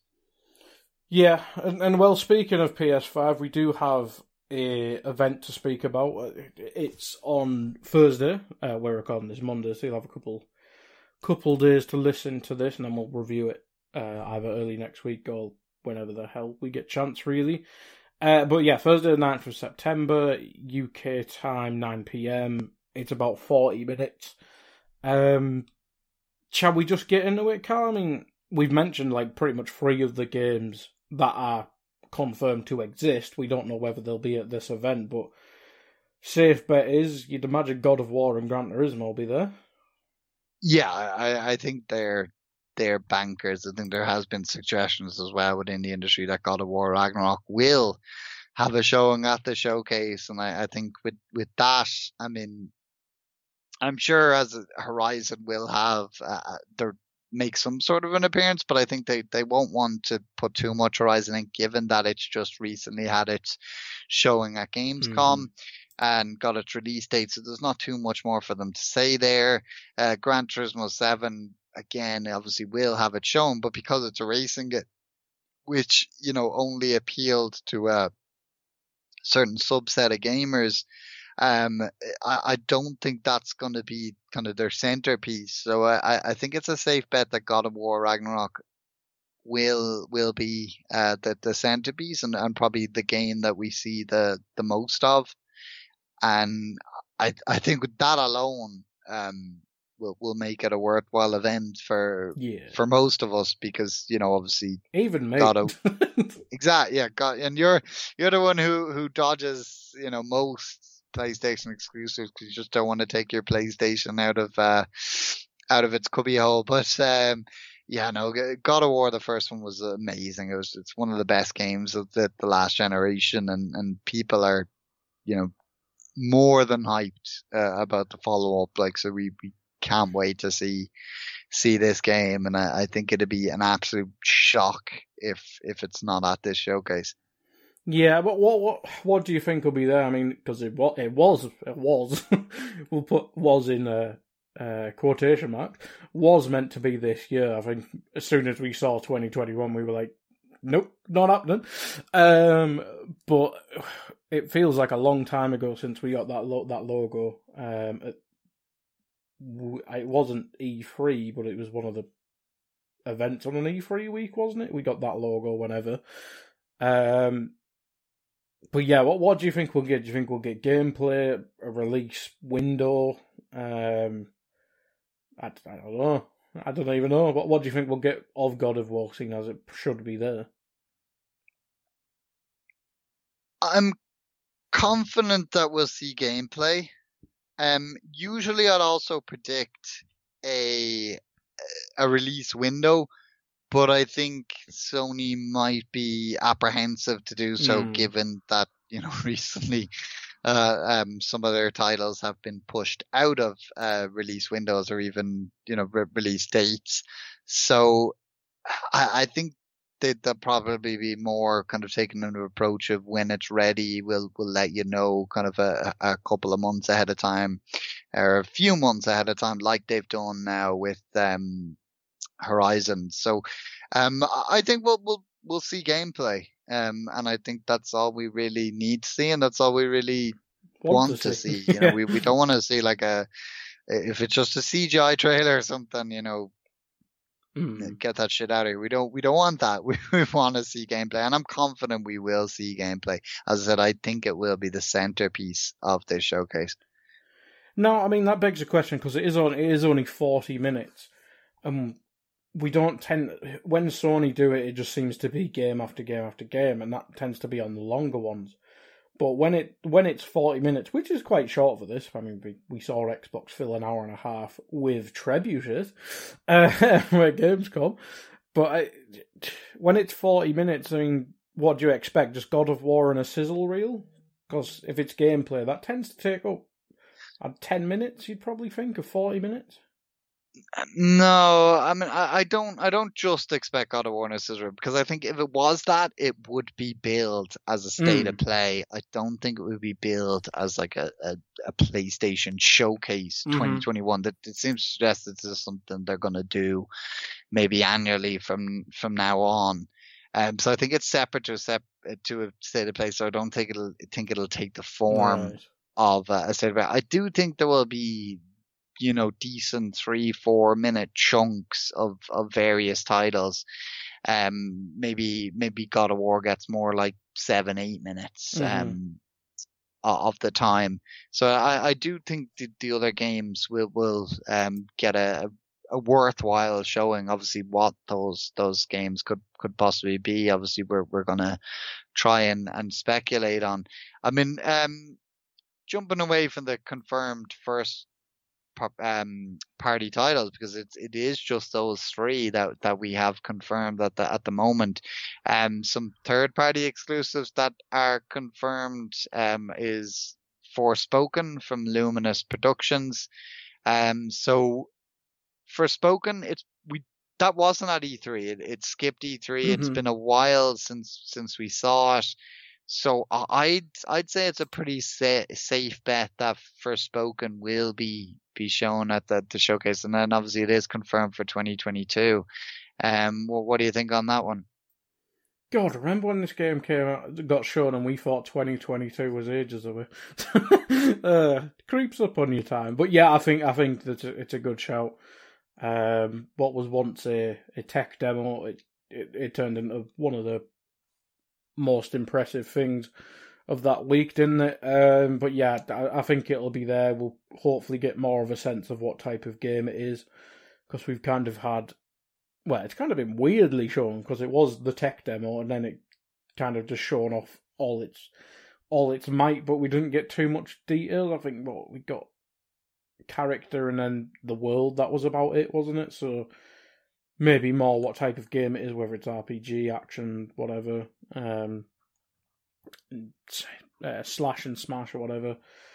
But yeah, yeah, I think that'll definitely be there. And 2022, maybe the, this is one of the games we can get, maybe not a, a date, but more of a window, whether it'll be Q1, winter, summer, whatever. But yeah, so Sony usually has one of them games that's late spring. Maybe this is it. Yeah, I, I think you know if if we, as I said, I think God of War will be the centerpiece. I think if God of War is mm-hmm. the centerpiece, I feel this is probably the supporting act. Mm-hmm. Again, I'd be pretty confident in in some gameplay because that's something we haven't seen yet, and it it does seem like one that's that's um going to be out sooner rather than later. Um, I, I would see it in the, the first half of, of 2022. Um, oh, uh, the next couple of titles are also um, Square Enix published. We have Babylon's Fall from Platinum Games, which we saw at E3.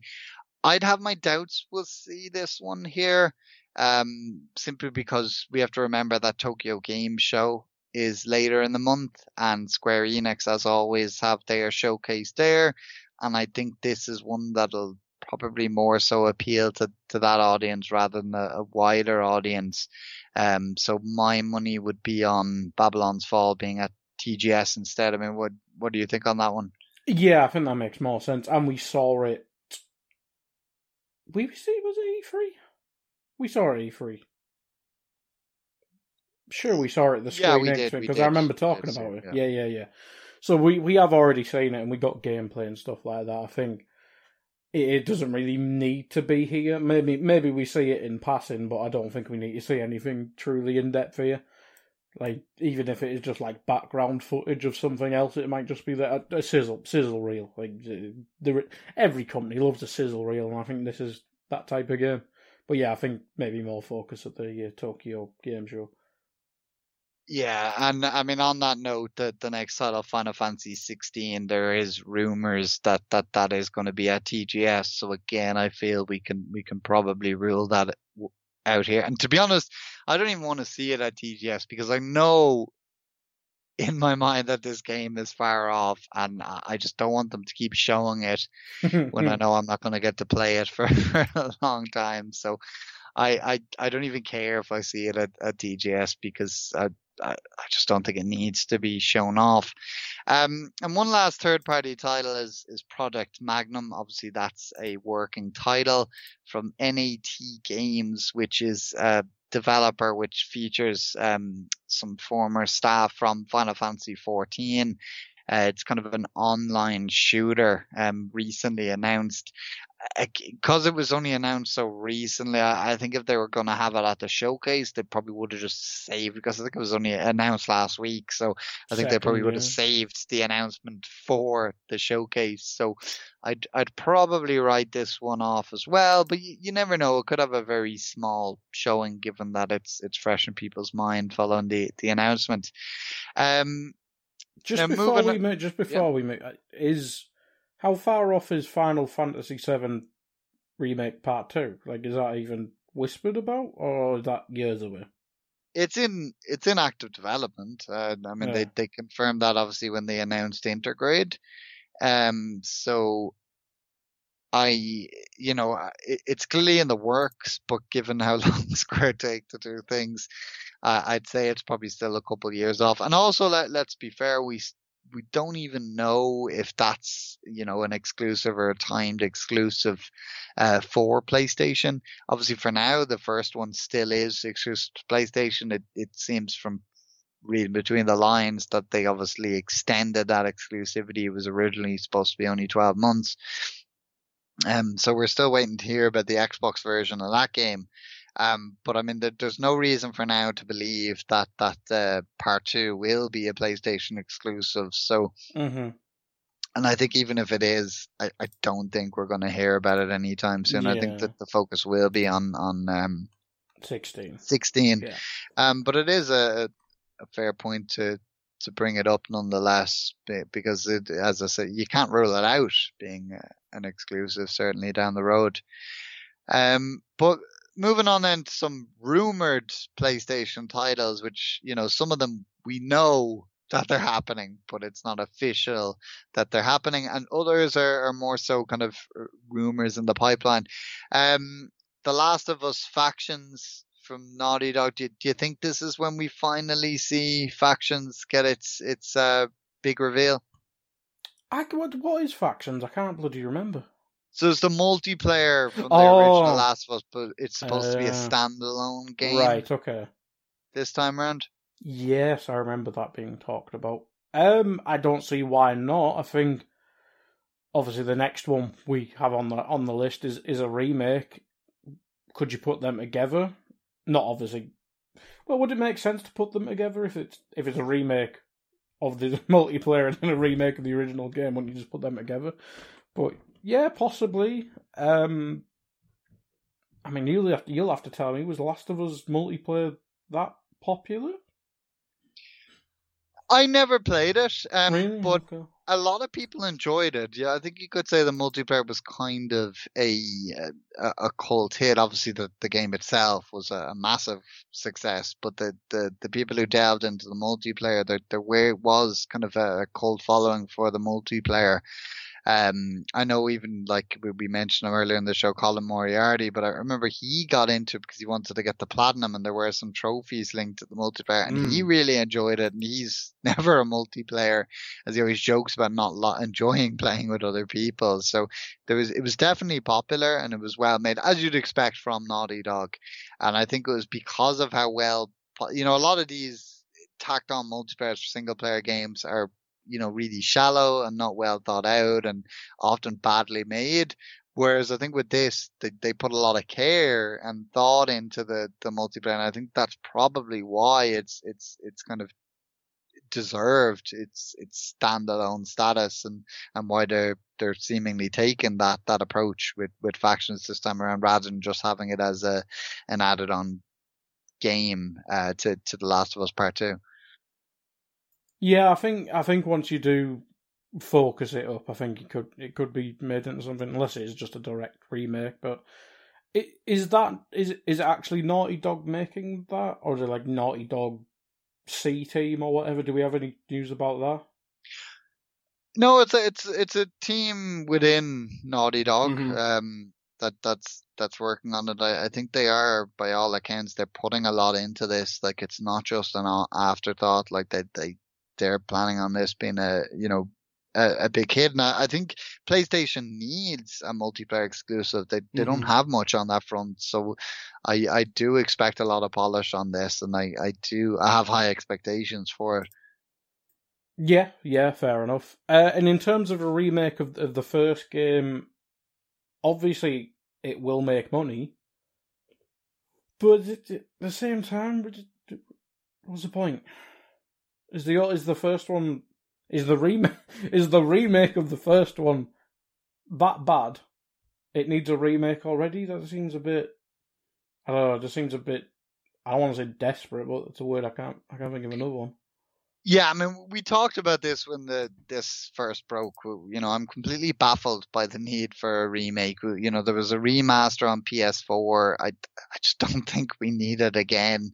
And they obviously at one point had Bend working on this, which frankly is quite insulting for Bend. But then they they took it back in house, um, into um Naughty Dog themselves and put a team on it. it it's a it's an a really weird project for me. I mean, the only justification for it, and we spoke about it at the time, is people talked about how uh, Naughty Dog used The Last of Us remaster as kind of a springboard to see what PS4 was capable of, and then mm. they came out with Uncharted 4 and Lost Legacy, and then of course Uncharted Part, um, sorry, The Last of Us Part Two, and that similarly Last of Us remake could be used as a you know not a quick and easy project, but a a shorter turnaround on a project to get used to hardware before we see what they have for the future. But at the same time, I suppose Last of Us Factions is that, so they, they don't really need yeah. that as a, a, a kind of t- a testing ground. So it's a really odd one for me. I'm, I'm sure it'll be great. I mean, it's Naughty Dog at the end of the day. They're they're always going to put the and it's their game. They're remaking their own game, so I've no doubt it's going to be great. I just wonder what the the purpose of it is. Um, but I'm I'm sure at the end of the day, someone's gonna play it. Um, speaking of remakes, though, uh, a game that's that's not as solidly confirmed as the other two, it, it, I may argue, but I, I think there's enough traction behind the rumors for us to, to, to be fairly confident in saying that this is going to come at some point is a remake of Metal Gear Solid. Um, and it's rumored that Bluepoint Games is the team that that's working on this one. Obviously, they're the master of, of, of remakes and remasters. Do you think we might see this one here?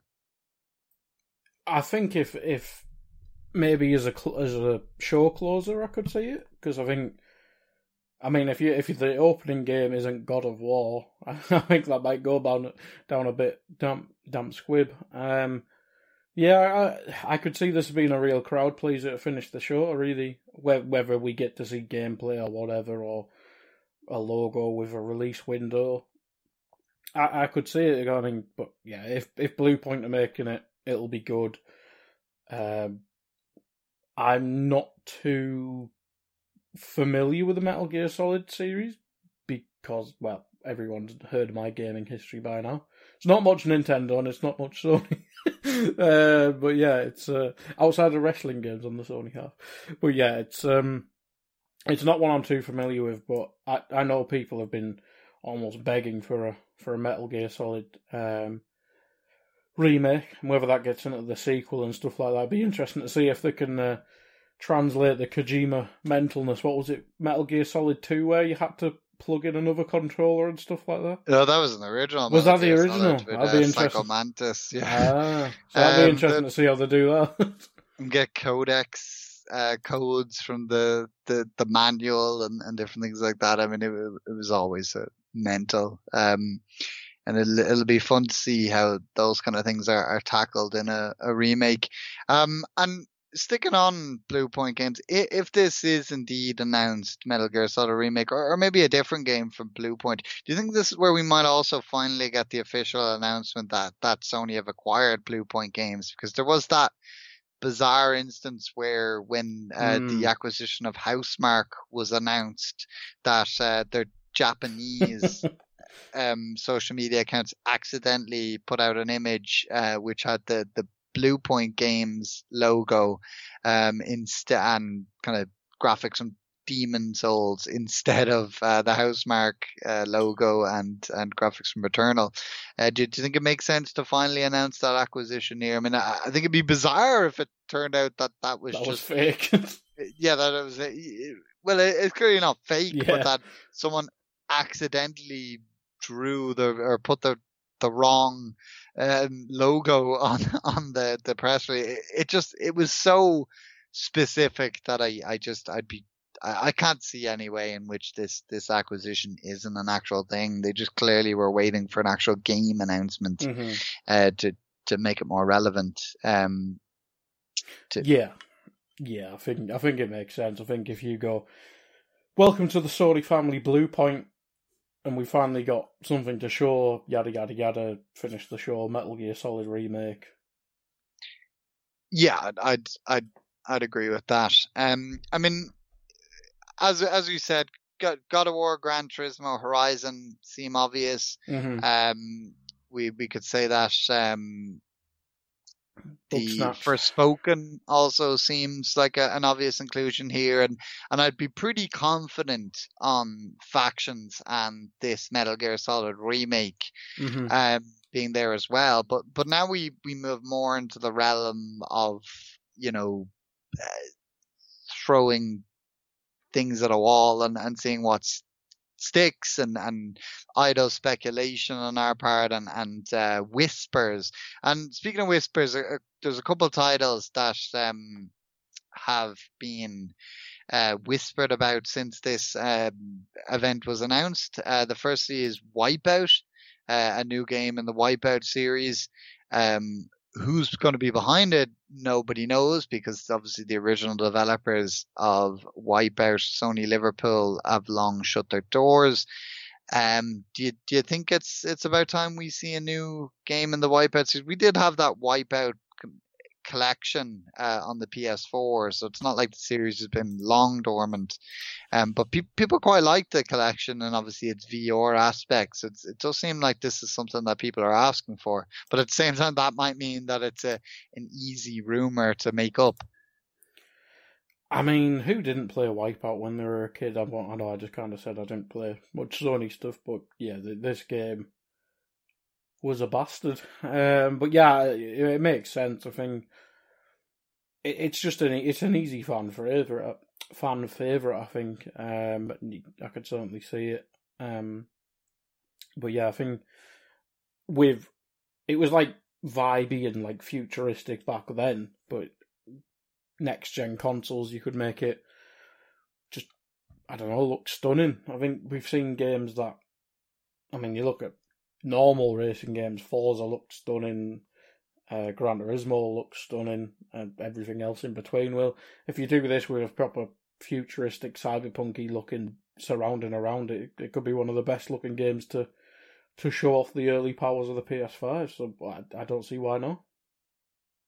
Yeah, I, I I think like given as I said how popular the the PlayStation 4 collection was, and given the ability obviously to, to tie it into VR. Now Sony have said that the PSVR 2, as, as, um, people refer to, won't be at this showcase. So I don't think there'll be a kind of a showing of VR titles here.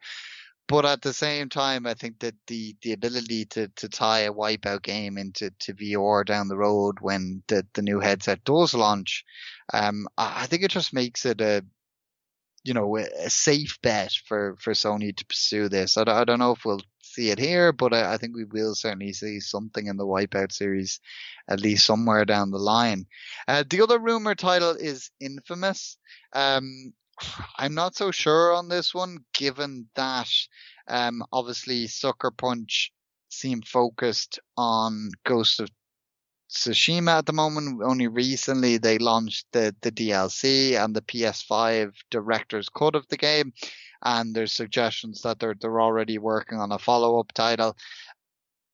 Although there could be the, the, the possibility that Sucker Punch may have scaled up and might have two teams and have a second team working on Infamous or as we were discussing the, the Last of Us remake that, um, Sony tried to put Bend on that, um, they might have put one of their other studios on a, a new infamous title. So I can't rule it out completely, but I'm I'm just a bit dubious on the possibility of a new infamous title at this point. I mean, what's your take on that one, guy? Is this game remakeable or remasterable? I, I think certainly, um, you know, it's been something that people want would be a, a remake or a remaster of the first two infamous titles, the PS3 titles, um, because they're for now stuck on PS3. So mm. I, I, I, I hadn't even thought about that, but that might be, you know, a, a remaster or a remake might be more likely than a, a, a brand new fifth title in the series. Yeah, I think what seems to be the go-to. I know Infamous isn't exactly twenty years old, but if you want to see if there's still an appetite for it, remaster. You don't even don't need to. I know uh, the PS3 was a bastard to get stuff off. That's why not all of it is.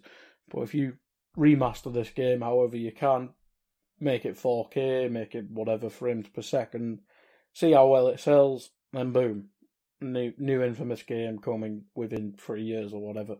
I, I think that's probably the safest bet to do when, especially with Sony, when you've got so many defined uh, IP.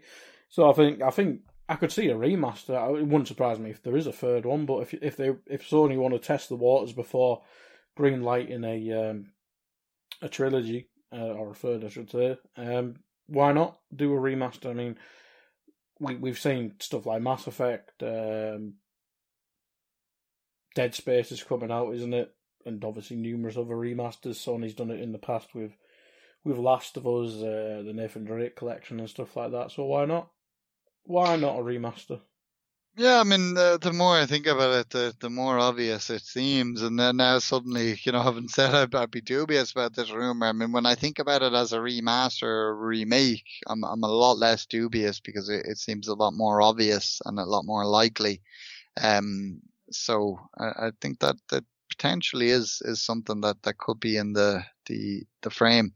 Um, and one other rumor, which is, you know, I think a lot more bankable, but it's also a lot less interesting, is that the because of uh, recent leaks and such is that that the Uncharted series is coming to PC. I mean, we talked about before how Uncharted Four was supposed to be coming to PC. Now it seems the rest of the titles are as well. Um, obviously, Sony recently acquired a studio which are known for uh, their um, Nixxes, um, which are known for PC ports. So I think it makes we're we're going to get a lot more PC ports and down the road from mm-hmm. Sony. Um, and I think Uncharted is, is an obvious step in getting all the games out there. So, um, I, but as I said, it's it's PC ports. I mean, it's good that they're getting their games to another platform, but at the same time, it's not a new title, so it's it's it's not going to excite people. No. Um, I mean, moving on then to look at, at studios directly, and could could they potentially have something in the frame? You know, firstly, Insomniac. Not so long since they got um, Ratchet and Clank out, mm-hmm. and obviously Spider-Man Miles Morales wasn't too long before that. Um, we know Spider-Man 2 is is in the works, but it, it, still seems a little too early for that. Um, but there has been talk for a while about both um, Resistance and Sunset Overdrive. They did renew the trademarks for Sunset Overdrive, and they, they have had a lot of social media posts uh, relating to Resistance. Do you think we could get um, you know maybe a, a new title or a a remaster in either of the with with either of these properties? Um, I mean, Resistance has been long rumored, hasn't it? I mean, we, we when we preview E3s and that week, whenever all of them do shows, uh, we we always seem to mention Resistance as due, uh, as you said earlier on uh, with the Last of Us multiplayer. It, it's it's something that's lacking on on Sony's side. So yeah, uh, if you could tag on multiplayer to that, uh, why not? Um, it makes sense to me. Have a, have a shooter, and then obviously you want a campaign focused around a game like Resistance, but you could easily make that into multiplayer as well. Yeah, I mean, uh, we've as you said, we've talked about it before, so I don't think we have much new mm-hmm. to say on that front. But it, it does feel like something that's going to happen eventually. Uh, a new Resistance title, and a, a, again, similar to to uh, Infamous, just feel like a remaster mm. or a remake is is that first step before you introduce something new. Um, and Sunset Overdrive again. I mean, they could just be a case of them protecting their their property, or or they could have something in in the works. Um, again, I do think we'll eventually see something there, but I, I think given Spider Man is is the focus that might not be a priority for Insomniac, given that it's the same sort of team that worked on both titles. Um, another studio, a small, much smaller studio is Pixelopus. Most recent game was Concrete Genie. They are confirmed to be working on a PlayStation 5 title, which is a collaboration with Sony Animation Studios.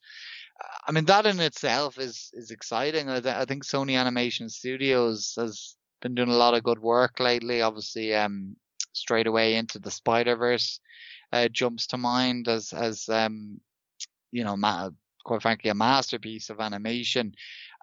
You know, we couldn't even begin to speculate on what this could could possibly mm-hmm. be. But you know, would you agree, Guy, that it's it's exciting um, without even knowing what it is? Yeah, I mean, it'd be interesting to see what they do in Sony animation. It, it, it's usually spot on, so yeah, it'd be interesting to see what that is. Um, Sucker Punch. I think, as you said, Ghost of Tsushima. Uh, I, yeah, I, I, feel we've we've kind yeah. of in talking about Infamous and and you know Ghost of Tsushima seems to be their focus now. So I'd be I'd be surprised if we see them. Similarly, I mean, we were talking earlier about Bend Studio and how they were originally on the Last of Us remake. They've since been taken off that by their own request and are now working on a new IP. But it seems like that is very much early doors. So I, I feel they'll be quiet. Uh, Housemarque, another one, obviously not so long ago, they they um, released Returnal uh, upon their acquisition. By, maybe that that is a possibility, but I think outside of that, it, it might be a while because I mean, when they were announced that they were uh, acquired by Sony, they they said that they were all on holidays, basically the whole studio, following the release of Returnal. So I don't think anything is too advanced there. Uh, Team Asobi, who obviously are technically a new studio in in that um, a separate body. They they were initially a team within Studio Japan, but since Studio Japan was uh, scrapped, Team Asobi uh, kind of broke out as their own entity, and they've they've scaled up. Um, I think there is talk of them working on a, a larger Astrobot title and also suggestions that obviously they're working on VR titles, given that they, they have a, a pedigree there with with uh, thing. But I, I feel Asobi is is one that we could see something from, and I, I I I think it's probably a safe bet that it'll be an Astrobot title. Makes sense. Everyone loved it when they loaded up the PS5. Free achievements. You know what I mean? um, Media Molecule. I have no idea what this is so Media Molecule obviously are the studio behind originally Little Big Planet and, ah. and now more recently Dreams. Um, given the, the kind of critical darling that Dreams is, you know, obviously they their uh, head of their studio um was was honored um not so long ago for um for the the title. And um, while it's not necessarily a, a commercial success, it, it does feel like it's a um kind of something that that that uh, Sony want to honor, uh, given the you know where it's been escalated uh, to on a, on a critical basis. Uh, they did have kind of a recent slew of announcements for Dreams that um, uh, Media Molecule had designed a couple games designed in Dreams that that would be on the the Dream store for players to play. So I think they're definitely focused on Dreams for now. Um, so I, I think if we do see Media Molecule, it will be something Dreams related.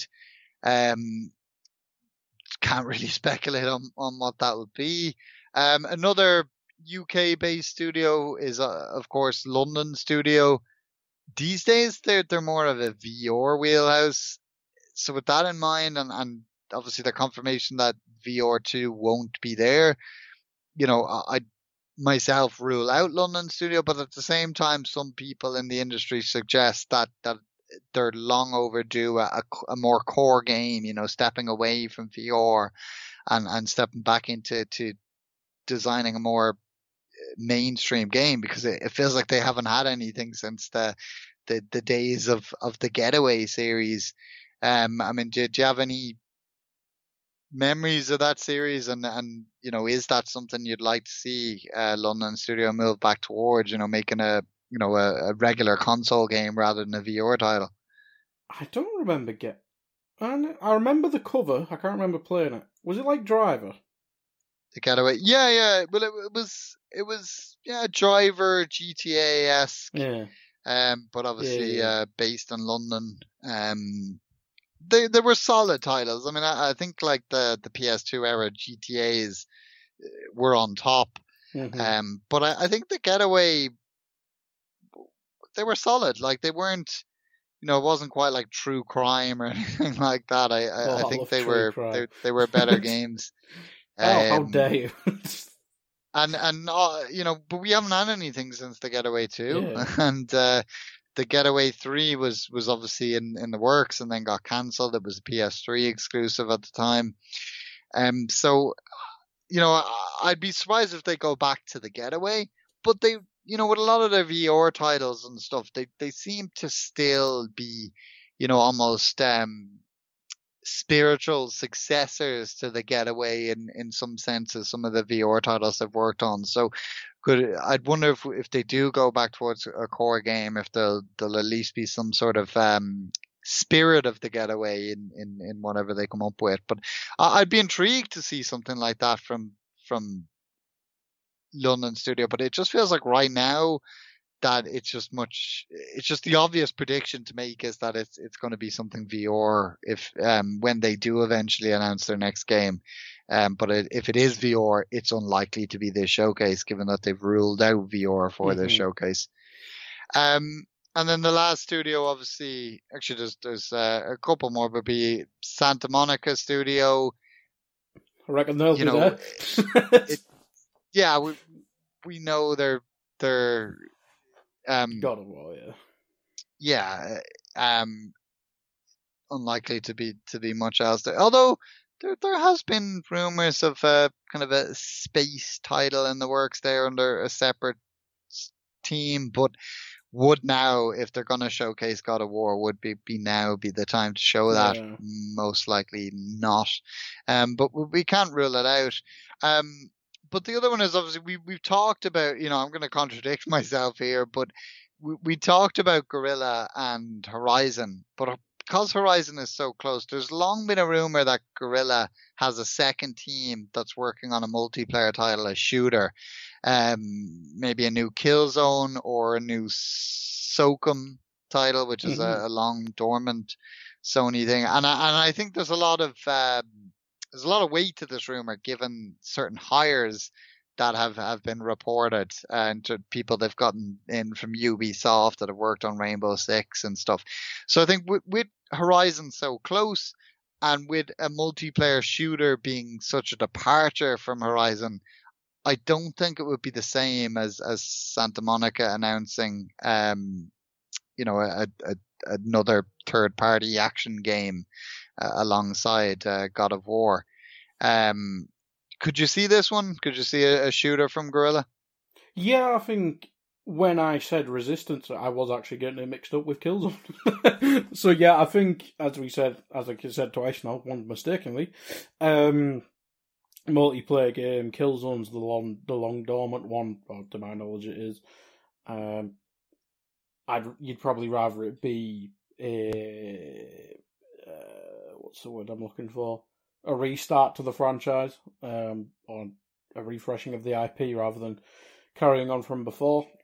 Um, but yeah, yeah, I think you you could say that it doesn't have to be Killzone, but you'd imagine Guerrilla probably the most experienced in, in that in that way. Um, considering that's all was that that was all they made before uh, Horizon, wasn't it?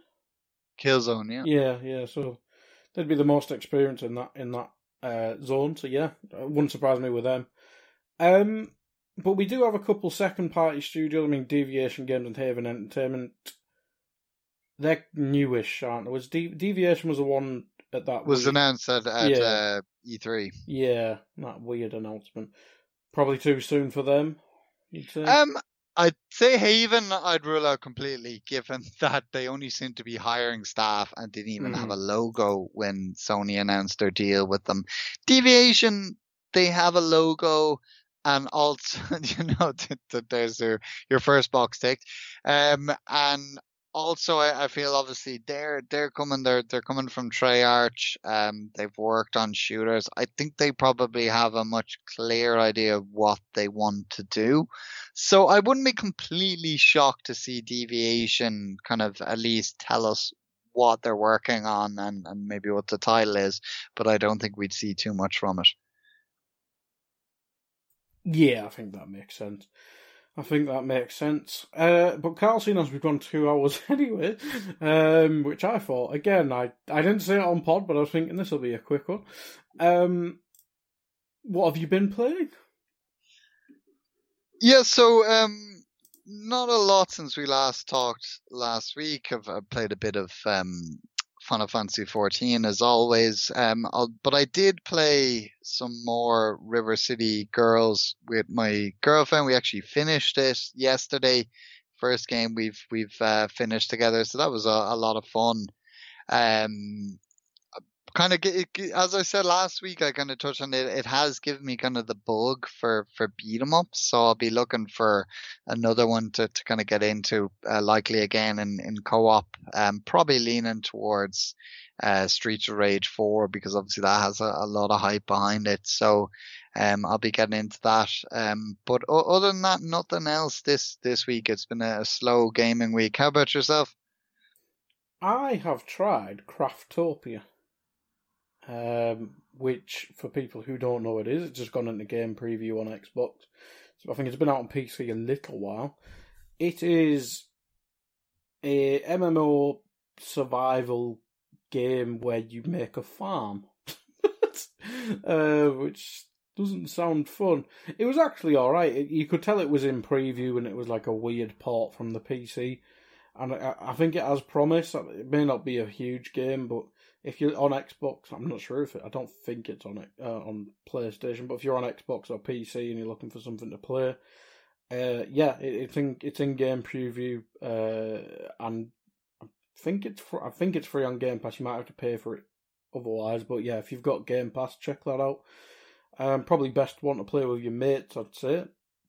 But it is fun. Uh, it will frustrate at times because it is still, I think it's basically a beta but yeah, it, it's um, it's an interesting one.